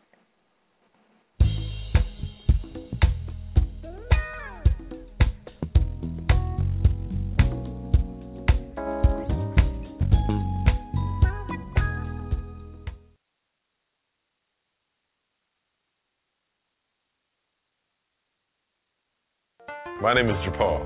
Two years ago, I received a kidney transplant. For seven and a half years, I was a patient receiving dialysis. But after my transplant, my strength and energy came back. I was able to find and marry the love of my life. I appreciate being able to be the husband that she deserves. My kidney transplant gave me my life back. You have the power to donate life. Be an organ, eye, and tissue donor. To find out how, go today to donatelife.net. This is Betty White. I know you don't need one more thing to worry about, but listen high blood pressure can cause kidney damage, blindness, heart attack, stroke, and you can have high blood pressure even if you feel all right. One in seven adults has it, but it's easy to get your blood pressure checked, and you can treat it if it is too high. So don't worry about it, don't ignore it, just see your doctor and check it out. For your free booklet, visit the Will Rogers Institute at wrinstitute.org and find us on Facebook and Twitter. You're listening to Let's Face It, one of the hottest talk radio shows on the web. Are you looking for more exposure for your brand, product, event, or special story? Let's Face It Radio is the place for you. We're also seeking guest experts specializing in sex and relationships, health and wellness, politics, law, spirituality, and religion, just to name a few. Looking for low cost marketing opportunities?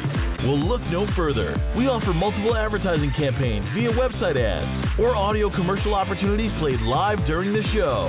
Visit www.letsfaceitradio.com and complete the appropriate contact form for more information.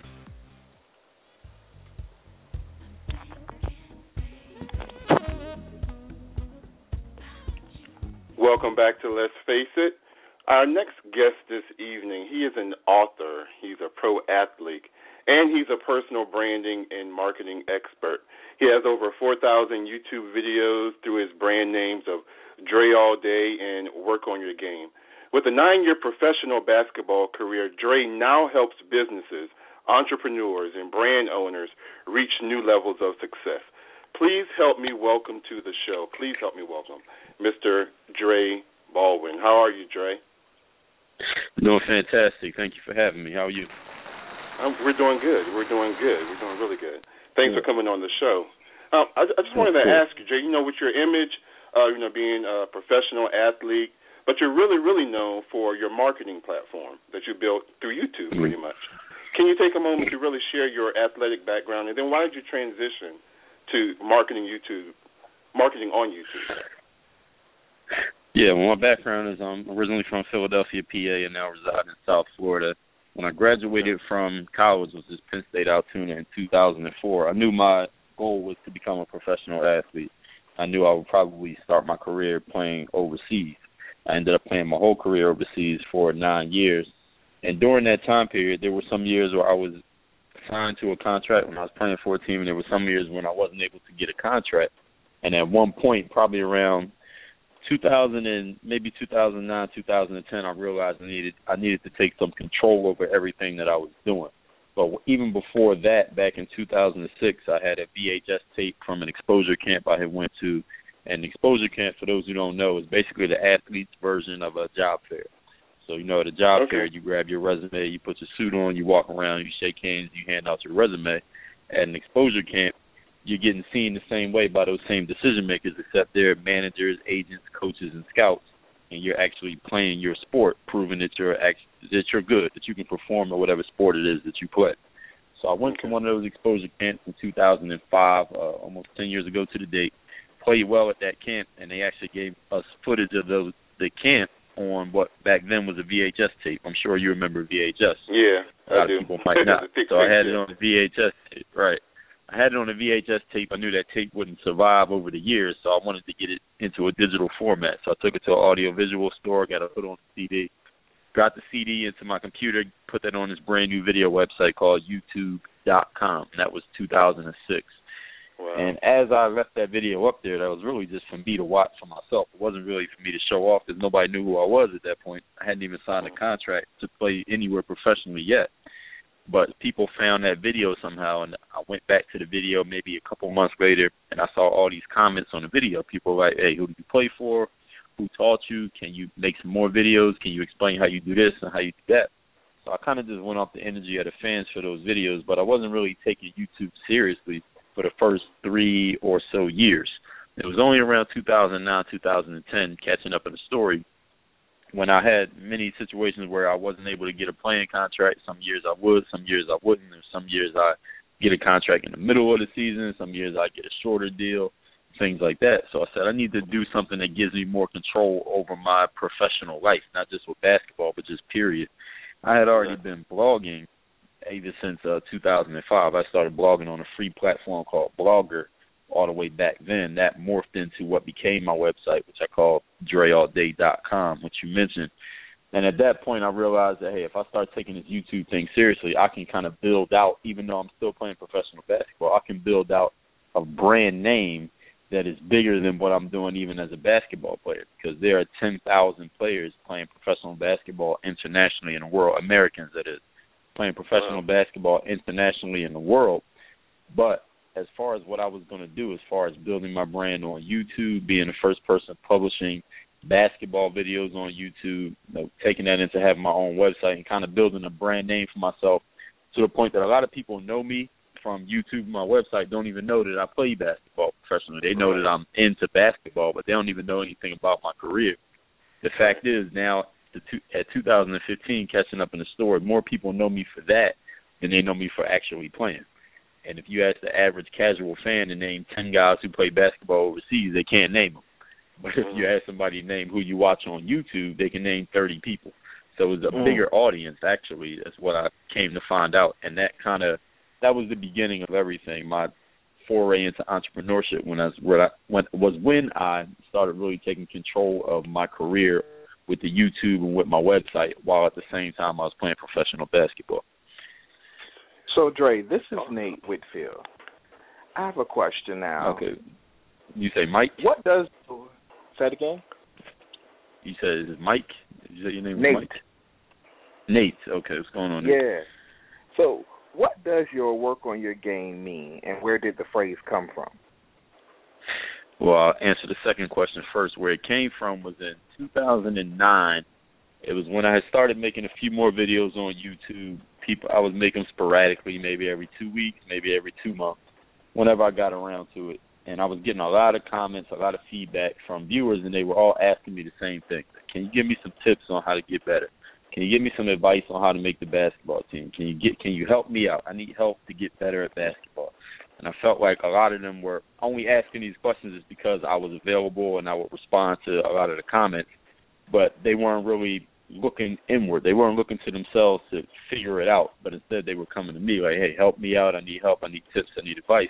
And one day I was making a video, and in that video I was really just talking. I was just talking off the top of my head, which is where the majority of my videos come from, the ones where I'm doing commentary.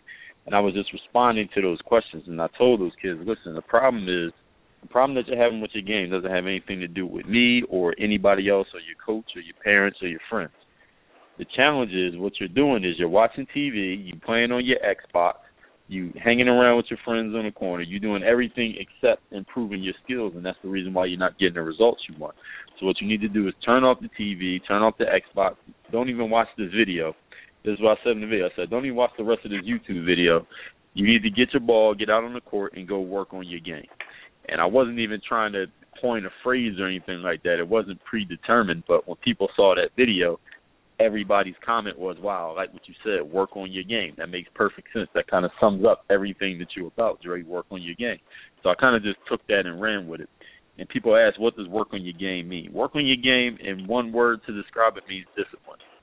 Because any any area that you're in, whether it be radio, whether it be basketball, if you're a professional speaker, if you're a teacher, if you're a doctor, a lawyer, if you're an architect, you have to be disciplined enough to first of all develop your skills. Because no matter how much confidence you have, no matter how many great ideas you have, how many people are helping you out.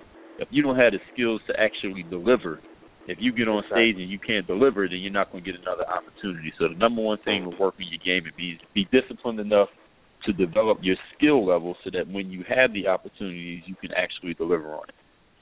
Great advice. I'm just kind of disciplined. That's number one. I'm writing all this down, Dre. Okay, so okay. you said video is the next frontier of marketing, and then you turn actually a hundred dollar camera and just an idea into a brand and a business. So share with our listeners how you made all this happen because I'm, I'm still fascinated that you were you were playing basketball. You know, you decided to mm. blog, and then you you posted some things on what we now know as I call it the, the worldwide free university because you can learn anything on YouTube. You're instantly international Absolutely. with in, with, with mm-hmm. YouTube. So share it with our listeners how you made all this happen with just that. Well, the first thing I put out that video off the VHS tape that I mentioned back in 2006. Right. I didn't even at the time I didn't even own a digital camera. So what I did was probably that after that first year I hadn't put up anything else. I only had that one video up there that people were leaving comments like, "Hey, who you play for? Who taught you? Can you teach me how to do this? Can you make more vids on that?" And I hadn't made another video because I didn't even have a camera to make a video with. So on my birthday, my birthday's in February. My birthday 2007, I got my first digital camera. It was about a hundred dollar camera, and all I did was take that camera with me to the gym. And at this time, I'm going to the gym every single morning. I actually worked at a gym at the time, so I'm going to a gym every single morning and working on my own game by myself. All I did then was just bring the camera and just start recording myself. So I took the same stuff I was already doing every day. I just started filming it. I would take that camera, plug it into the computer, edit the video a little bit, and put it up on YouTube. So that's how my that's how my videos begin. It was just me doing the stuff that I would be doing anyway, filming right. it and putting it up online. And then around probably around 2009, when Google actually purchased YouTube, people started paying a lot more attention to YouTube. So I decided, hey, why don't I start taking it a little bit more seriously let me see if I can start putting out video on a more consistent basis. So I I had this crazy idea. I said, listen, I go to the gym every day. Why not just put out a video every day? But the problem with that was I didn't know if I had 30 days worth of ideas. I said, let me just try it for a month to see how it goes. I didn't know if I had 30 days worth of ideas. I thought I would run out of ideas in about 10 days. I said, so I said, let me write down every single thing I know about playing basketball, and I'll see how many videos I can come up with. That was in the fall of uh, almost six years ago to date. So it's been over, if you actually calculate it out, it's been over 4,000 days since then, or wow. 2,000 days since then. and I haven't missed a day since. So now I actually recently just passed 4,500 videos on YouTube. And I tell people I'm going to at least 10,000 with it. I got enough content and ideas to keep going with it on the court and off the court stuff. So that's really where it came from is that me just deciding to take it a little bit more seriously. I wrote down every idea I had, and the thing is, every time I put out a video, somebody would leave a comment saying, "Hey, well, why don't you do this?" And then I would take that idea, I would write that down. So every time I got a new idea, I would write it down. That's the most important thing. I don't trust my long-term memory to remember stuff. Anytime I get a good idea, I write it down. I keep it somewhere that I can reference it later. And then one thing I learned is that I can combine ideas because I could take idea number one and idea number six, combine those mm-hmm. together, and now you got idea number seven. And then it exactly. just kept it just kept uh, regenerating itself, regenerating off its own energy. And again, every time I put something new out, somebody will watch it and say, okay, well, why don't you talk about this? Why don't you make a video about that? And it will be something I haven't thought of yet. And it just keeps going like that to this very day. So, Dre, one of the things I love is the self discipline that you talk about. And one of your advices that you give is that you don't need any more advice. You already know what to do um, what mm-hmm. you need to do and how you're going to do it. So, can you explain to entrepreneurs who are consistently seeking new information, knowledge, and connections how this is true? Yeah, it's very simple. In this, in the world that we live in now, just like was mentioned a couple minutes ago, you can learn anything on YouTube. And if someone wants to get on their computer and look at one YouTube video, you know when you finish a video, they give you a suggestion of about 20 more videos you could literally spend an entire day on YouTube gathering information, watching videos, learning new things, watching something funny. You could spend an entire day just gathering information, whether that be written information, whether that be video information, whether that be talking to somebody with information. Information is not the difference between success and achievement. A lot of people think that it is. It's really not because information is freely available to everybody. Anybody could technically get information if they wanted to difference between success and failure is a decision. People have to make the decision that they're going to be successful, and it's not always about who has more information. It's just about who's ha- who has made a stronger decision to be successful. Because if you, if two people both decide to do the, two people both have the exact same information, went to the exact same schools, come from the exact same environment, but one of them could be ten times more successful than the other person. It happens all the time in life. That doesn't have anything to do with the information because the information was equal one person just had more leverage on themselves, more motivation, whatever you want to call it, more reason to be successful. So overall, is not more information. Let's if we talk about let's say the situation of an entrepreneur. They want to start a business. Once you have the nuts and bolts, there is a minimum amount of information you need to start anything to, to know what to do. But once you have the basics, the nuts and bolts, what happens to a lot of people these days is they get into, I'm sure what you heard of, analysis paralysis me. They're mm-hmm. thinking about, oh, maybe I could do it this way, maybe I could do it that way. Let me read another book. Let me get some more information. Or I don't want to start till I till I get my business cards, or I got to register my LLC. I'm not going to do mm-hmm. anything till I do that. And people basically they come up with reasons and excuses. Is more excuse than it is a reason. Excuses to not take action because a lot of times people are afraid of what's going to happen if they take action and something doesn't work out, if they fail. And what's happening these days now, a lot of people are getting afraid of success. They don't want to be too successful because they're afraid what people are going to say about them. They're afraid of leaving their friends behind. They're afraid of the they're afraid of the attention that could possibly come to them if they get too much success because people are going to try to pull them down, or at least they think that's what's going to happen. So a lot of times people stop themselves from ever taking any action because they're worried about everything that might happen along the way, when actually right. nothing has actually happened. You know, one thing Mark Twain says, I've had a lot of great uh, what is the quote? He said, I've had a lot of great grievances or great tragic tragedies that have happened to me, 90% of which never actually took place. I'm paraphrasing, but you know, people kind of stop themselves because they're thinking about what might go wrong when nothing has actually even happened to them because they haven't taken any action. So basically, you're saying just apply the information and then learn as you go. Exactly. You definitely definitely have to learn as you go because you're not going to know 100% of how to do anything until you've actually been through it. It's just like if you started at a job, your first day at a job, you don't know how everything works, but you act like you do, so they at least keep you on the job, and eventually you learn it. But you can't wait till you know everything before you take action because you'll never take exactly. action. Yep. Mm-hmm. Wow. You, you, Yeah, very good advice, and that's really one of the issues that I I struggle with. Um, to me, I think I over prepare. Nate will probably tell you um, a lot of opportunities I've talked myself out of because I'm saying I'm trying to get prepared for something. I need to work on something. I need to get more advice on something, and in the you know, and I end up not even doing anything on it because I'm I'm spending too much time trying to prepare or talk really talking myself out of doing something out of fear of failure. So I definitely understand a lot mm-hmm. of the tips that you you just shared. But you also talk about don't blame the mirror. You say how to do an honest self analysis. You know that will show you exactly what you're missing. Tell us a little bit more about that. When I say don't blame the mirror, that basically means if you were to give yourself, if you were to honestly analyze yourself, any individual out there, the mirror is going to show you exactly what you are. The mirror doesn't tell any lies. It tells you exactly what you are, shows you exactly what you're doing. You can look at the results of your actions and uh, with 100% clarity. So you can't blame the mirror for showing you exactly what you are. That's what that means. So when people are, a lot of people, they don't want to look honestly at their own situations. Just yesterday, matter of fact, I was talking to this woman who had said, you know, I don't think I'm going to get involved in. uh I don't want to do a certain business because I've seen a bunch of people try it and it didn't work. And my mom tried this. My mom tried business and it didn't work. And a bunch of people I know tried it or they tried to get me to do business with them and it didn't work. They're all just trying to get something from me. And I said, listen, well, and the way she was explaining her situation, I basically analyzed that she didn't really fail in any of her business endeavors. She had basically quit she had quit in all of her businesses. I said, listen, you didn't fail in any of your businesses, you quit. And she kind of took it personally. She was offended by the fact that I pointed out that she had quit, but it was actual fact. And I said, if there's anything that I'm saying here wrong, if it's, if I'm incorrect, correct me. Tell me that you didn't quit. And she didn't. She wanted to change the subject.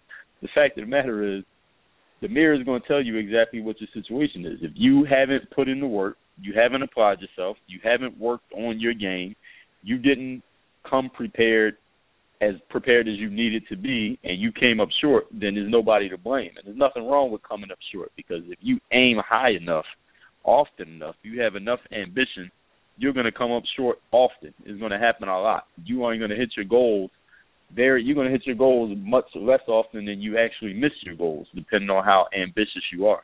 And that's okay. There's nothing wrong with that, but own your own it when you come up short. Own it when you make a mistake. Own it when you fail to prepare own it when your confidence wasn't high enough. Own it when you weren't disciplined enough. Just don't blame anybody else. If somebody points it out to you, don't blame them for pointing it out. If the mirror is showing you who you are, don't break the mirror. You got to change what you're seeing in the mirror. Exactly. Well, I tell you, that's, I, that's you a hard task. given me a lot of uh things to think about, even with this school year that's coming up, this school semester coming up. I'm a performance major, mm. And uh-huh. as a performance major, you know, I do have to take a lot of rehearsals myself before I even get to my voice teacher or even the stage. So just owning up to the fact that if I didn't do my part, I can't expect for it to be good when I get to his part. And I know it's not going to mm-hmm. be good when I get to the stage. So I really appreciate that information. So, as an entrepreneur, mm-hmm. as a motivational speaker, what's the greatest mm. advice that you can give someone that's trying to be more motivated, um, to get to the self discipline aspect of their life or their career, what what is the best advice would you give them? Best advice I could give an individual in that situation is to find out what it is that really drives you. Because a lot of times in life people you ask somebody what really drives them, what's their real motivation, they'll tell you what sounds good they'll tell you what sounds good or what's acceptable amongst their peer group. You know, everyone you ask someone why do they work the way that they work and you get is like the same three or four answers all the time. Or I want to make a whole lot of money or I want to retire my parents or I want to take care of my kids. And not to say that those aren't real reasons, but everybody in the world doesn't have those exact same reasons. We all have different motivations. So first of all, you had to give yourself kind of like what we talked about before with the mirror. You had to give yourself an honest analysis, an honest self analysis. What is it that really motivates me? When I was doing my best work, and it's not me personally, but I'm saying anyone who's thinking this, when I was doing my best work, when I've had my best performances in life, when I've gotten my best results, what is it that I was doing? What was I thinking? what was it that moved me to action? What was it that drove me to do the things that I was doing at that time in life and on that particular day when I passed that test, when I had that many points in the game? What was my mindset that day, or my mindset during that season, or my mindset during that school year? What was it that was motivating me? And then from there, you drill down to what got me into that mindset. Was it something that somebody said? Was it something that I watched? Was it something that I heard? Was it some circumstance I was going through in my life? Was there a certain group of people that I was around at the time? And then you find out exactly what it is that was moving you to that point. and all you had to do from there is put yourself in that situation again. Put just whatever it is that mo- moved you to your best performance in life, you recreate that, and then find out what it is that motivates you, and you put those two together, and then you'll be able to create your best accomplishments. But it can't be what you think is going to be acceptable to other people. And the main thing with that is you don't even have to share it with anybody else. I tell people all the time my my videos, you have to find out what is most important to you, but it's not about you telling me, it's not about you telling your friends, it's not about it being accepted by anybody. You can keep that private. But you got to be honest with yourself about what it is. If you're not being honest with yourself, then it's not going to mo- motivate you enough because it's not real. And then you're not going to be, you're not going to have that motivation. You won't have that inspiration. Exactly. You won't take the right actions the right way, and you won't get the right results. Exactly. Mm. That is awesome information. I know that you also, as we said before, you work with brand owners and businesses and entrepreneurs in enhancing their online presence and you know reaching So, consumers through your- leveraging their next for you? emerging tools, their um, imaging tools and branding and marketing. So, what are some of your biggest mistakes? Because I know I, I make a lot. I read a lot of books, but I see that I'm making a lot of mistakes. What are some of the mistakes that you see that other people make?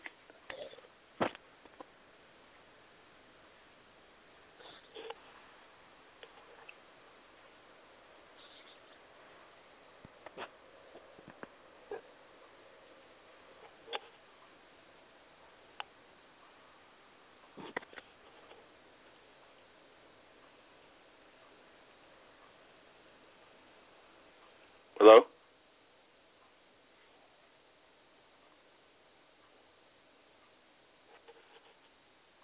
Hello?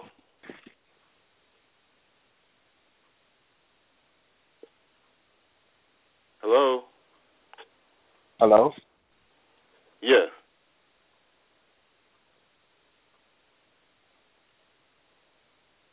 Dre, are you still there?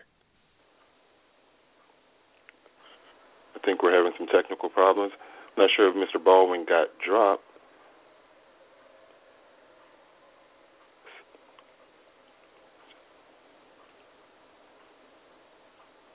Hi, Dre.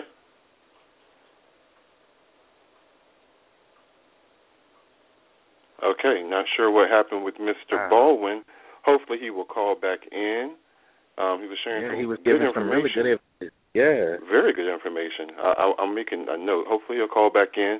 Um, please give us a call back, Mr. Baldwin. But um, just reviewing some of the information, some of the things that I'm dealing with is I definitely need to take an honest self analysis, look at myself in the mirror. And I like what he said. Think about the time pretty much when you were performing at 100. At the greatest. Um, Yeah. To me, yeah, at your greatest. And I know for you, Nate, that's probably when you're on stage. I think that's really, I think you really come alive. I really see all your potential when you're on stage. And the same pretty much for me, like when I'm doing a presentation, especially when I'm at a media event. Um, For some reason, it just kicks back in as, as far as the the confidence and feel really feeling like I'm walking in my purpose. So um, I think that's good. I But think we then I like back the, on. info, the I like the What advice of of stop trying to figure it out. You know, just get out And there and do do it. You know, you have the information, you have what you need to to get the task done. So for me, you know, like with singing, I know that uh-huh. I need to do the rehearsal aspect of it. So if I don't do that part of it, I can't complain about anything else. Hello, can you hear me? Oh, Yeah. Dre, you back. Welcome back. Welcome back. We were just talking Welcome about all the information that you've given us and that we can apply Yeah, to I both can hear of y'all our talking, but y'all couldn't hear me. Yeah, exactly. Yeah. All right, cool. But we were talking about the the mistakes that you normally see um, when people when you get when you I'm um, talking to them about improving their online presence. hmm And I wanted to know Okay, what is- you said the some of those mistakes that people make. Yeah. hmm Well, the first thing is it's funny because it kind of ties into what we talked about before. Let's say I'm having a conversation with someone I just met, and they ask me, "What do I do?" And let's say I mentioned, you know, I'm on YouTube, I have a website, you know, I have a, a following online. They'll say something like, almost all the time this happens, they say, "You know what? I've been thinking about getting on YouTube and making some videos, or, you know, Dre, I've been thinking about starting my own website and starting a blog." And my question is always, "Well, what stops you? Why aren't you doing it?" Uh, they'll say something like, uh, "Well." They'll come up with some lame excuse. They'll say something like, "Well, I don't know what I would talk about," and then usually I, I'm really good at coming up with ideas. So I say, "Well, what, what is it that you would? Why would you even start in the first place? What are you talking about?" I remember I was talking to this girl. She was a a salsa dancer, and I said to her, "Okay, well, what are the top three misconceptions people have about salsa dancing?" She answered the question. I said, "What's the difference between salsa dancing and merengue dancing?" She answered it. I said, "What is the number one mistake that a man makes when he first comes to salsa classes when it comes to dancing with a female dancer. She answered the question. I answered about ten questions. She answered each one of them like like it was nothing. She's an expert at salsa dancing. I said, listen, conversation we just had. Those are your first ten YouTube videos. Those are your first ten blog posts. So go ahead and put those on Facebook. You can put it on your camera. You got a phone. Everybody's phone has a camera. You can record it right there on your phone. You can upload it to YouTube from your phone. You already have internet access you already have everything you need to start a YouTube channel. You can start a blog for free. Neither one of them costs any money. So there's nothing mm. stopping anybody from doing it. So the number one mistake people make when it comes to building their following or building a brand online is that they don't do anything. They are thinking about what should I do or they're thinking about doing it. They already know what they should do, but they're thinking so much about doing it that they never take any action. Second thing, second mistake people make is that they don't they're not clear on what it is that they want to put out there on the internet. What is it that you want to talk about? Why do you want to talk about it? Because one thing is be talking about a certain topic. Like I could start a blog talking about radio radio shows, or I could start a blog talking about uh, what's going on in the presidential election. But if I'm not really passionate about it, I, it's not something that I'm really into that seriously. Then that's going to come off, and nobody's really going to pay attention to it because I'm not saying anything important. So you want to figure out what it is that you what it is that you're passionate about enough that is going to come through in your writing, that's going to come through in your videos, that you actually care about this topic enough that people are going to say, okay, this person not only has some good information, but they care about what they're saying. People people are attracted to when you care about what you're talking about. So the second thing is you got to actually care about what you're saying and have something that you want to say. And the third thing I would say the mistakes that people make when it comes to building their following online is that they are trying to, and this has happened in recent years, is that they're trying to get people to come to their website. Let's say somebody starts a blog or they start a website, and they're like, "Well, I'm not getting a lot of traffic to my website."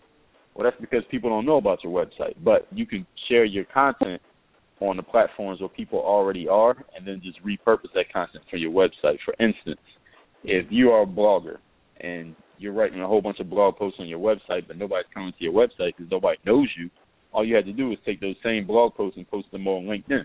There are a million people on LinkedIn. Post oh. blog post on oh. LinkedIn, the exact same content, and then at the end of your blog post on LinkedIn, just put, hey, if you want to hear more about me, go to my website, dreallday.com. And then people can come to my website, people who care, and then they can go to my website and learn more about me. So you don't have to get, drive people to your website. Go to where the people already are and then the people who want to know more about you, they'll find out more about you because they'll see your content. They'll say, okay, I like what this guy has to say. Then they'll go to your website and find out about you. So if you want to make videos, of course, put them on YouTube. This There's are a billion people on YouTube. At the end of your video, say, hey, you want to learn more about me? Sign up for my email newsletter.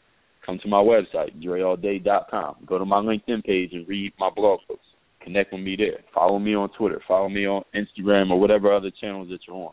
So go to where people already are and then drive them back to the website. So don't try to make them come to the website first. Go to where they already at. Go to where the people are at and then take them from there. Great. That advice. is awesome information. Yeah, yeah, so that's pretty much actually mm-hmm. what we are going to ask him next about going to the people. Mhm. Exactly. So anywhere that there are people already at, that's where you want to start at and then bring them back. Exactly. Exactly. So, what's next for you? Man, what's next for me? Everything. right now, I'm working on doing a. I'm going to be doing a TEDx talk. Are y'all familiar with the TEDx platform? Yeah, Yes. my brother he's he's spoken on that. Yeah. Okay, so I'm going to be speaking at a TEDx event in South Florida this November. So I'm actually working on putting that speech together. Also working with a few clients when it comes to marketing and branding in the South Florida area. People want to build their presence online, like we've been talking about so far tonight. I want to write uh, another book. I've written five so far. I haven't written anything this year as far as books go, but I'll probably write my next in 2016. Other than that, I still play ball in tournaments here and there. I don't know how much longer I'm gonna do that. But I still play ball in some tournaments if there's some cash on the line. And just building my brand. I'm always writing blog posts. Uh, post to my website as far as blog posts, and I post to YouTube every single day with videos and blogs. I'm also posting on on LinkedIn, like I talked about, repurpose content from my website and driving people back to my website through there. Wow. Dre, I tell you, you've given us a wealth of information tonight, and I know I'm a big fan. Oh, and so, happy how to do can so. Thank listeners learn more about you and your programs, and how can they follow you? Uh, people want to learn more about me. Uh, my homepage is dreallday.com. If you are on Twitter, my Twitter is at dreallday. Instagram is at Dre Baldwin. My Facebook page is Facebook slash Work on Your Game. I'm on YouTube. You can just search my name, Dre Baldwin, and of course, people are not going to remember everything that I just said. So you can just Google me, Dre D R E last name Baldwin, and all those pages will come up. Awesome. Well, thank you Yeah. again for all of the information. I hope that you will come back and be a friend to the show. You know. Yeah, please do. And we appreciate Absolutely. you for. Yes, so we appreciate you for doing the interview with us tonight. Thank you so much.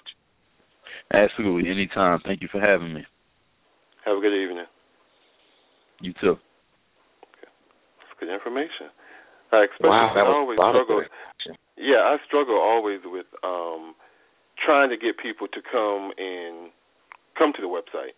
But I like what Oh, you were saying yeah. by basically going to where they are. Go another and then other places. content, especially sharing the same post, and then saying, you know, if you want more, you can follow me. Because I was trying to do that with the with the show website Hello. as well as with the um the main station, trying to get people to follow us. So, um, awesome information. That's some really good Hello? information. What did you learn, Nate? Okay, we're having more technical difficulties. But anyway, it was it was really a good interview with him. Awesome. Let's see.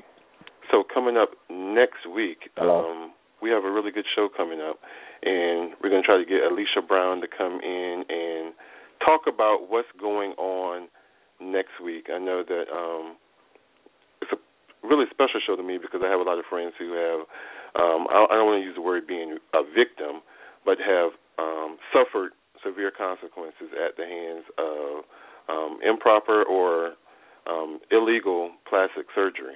Um, so next week we're going to talk about the high cost of beauty. We have a couple um, plastic surgeons. We have a couple people who've had some um, underground work done, and they're living with the consequences.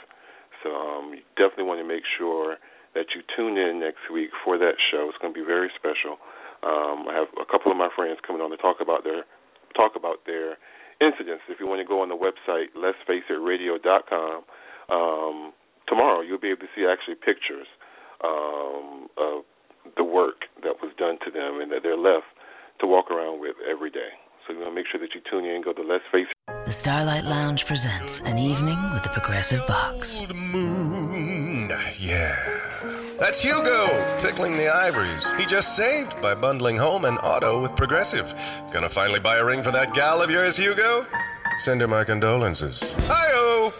This next one's for you too. There's a burglar in my heart. Thank you. Progressive Casualty Insurance Company and affiliates. Discounts not available in all states or situations.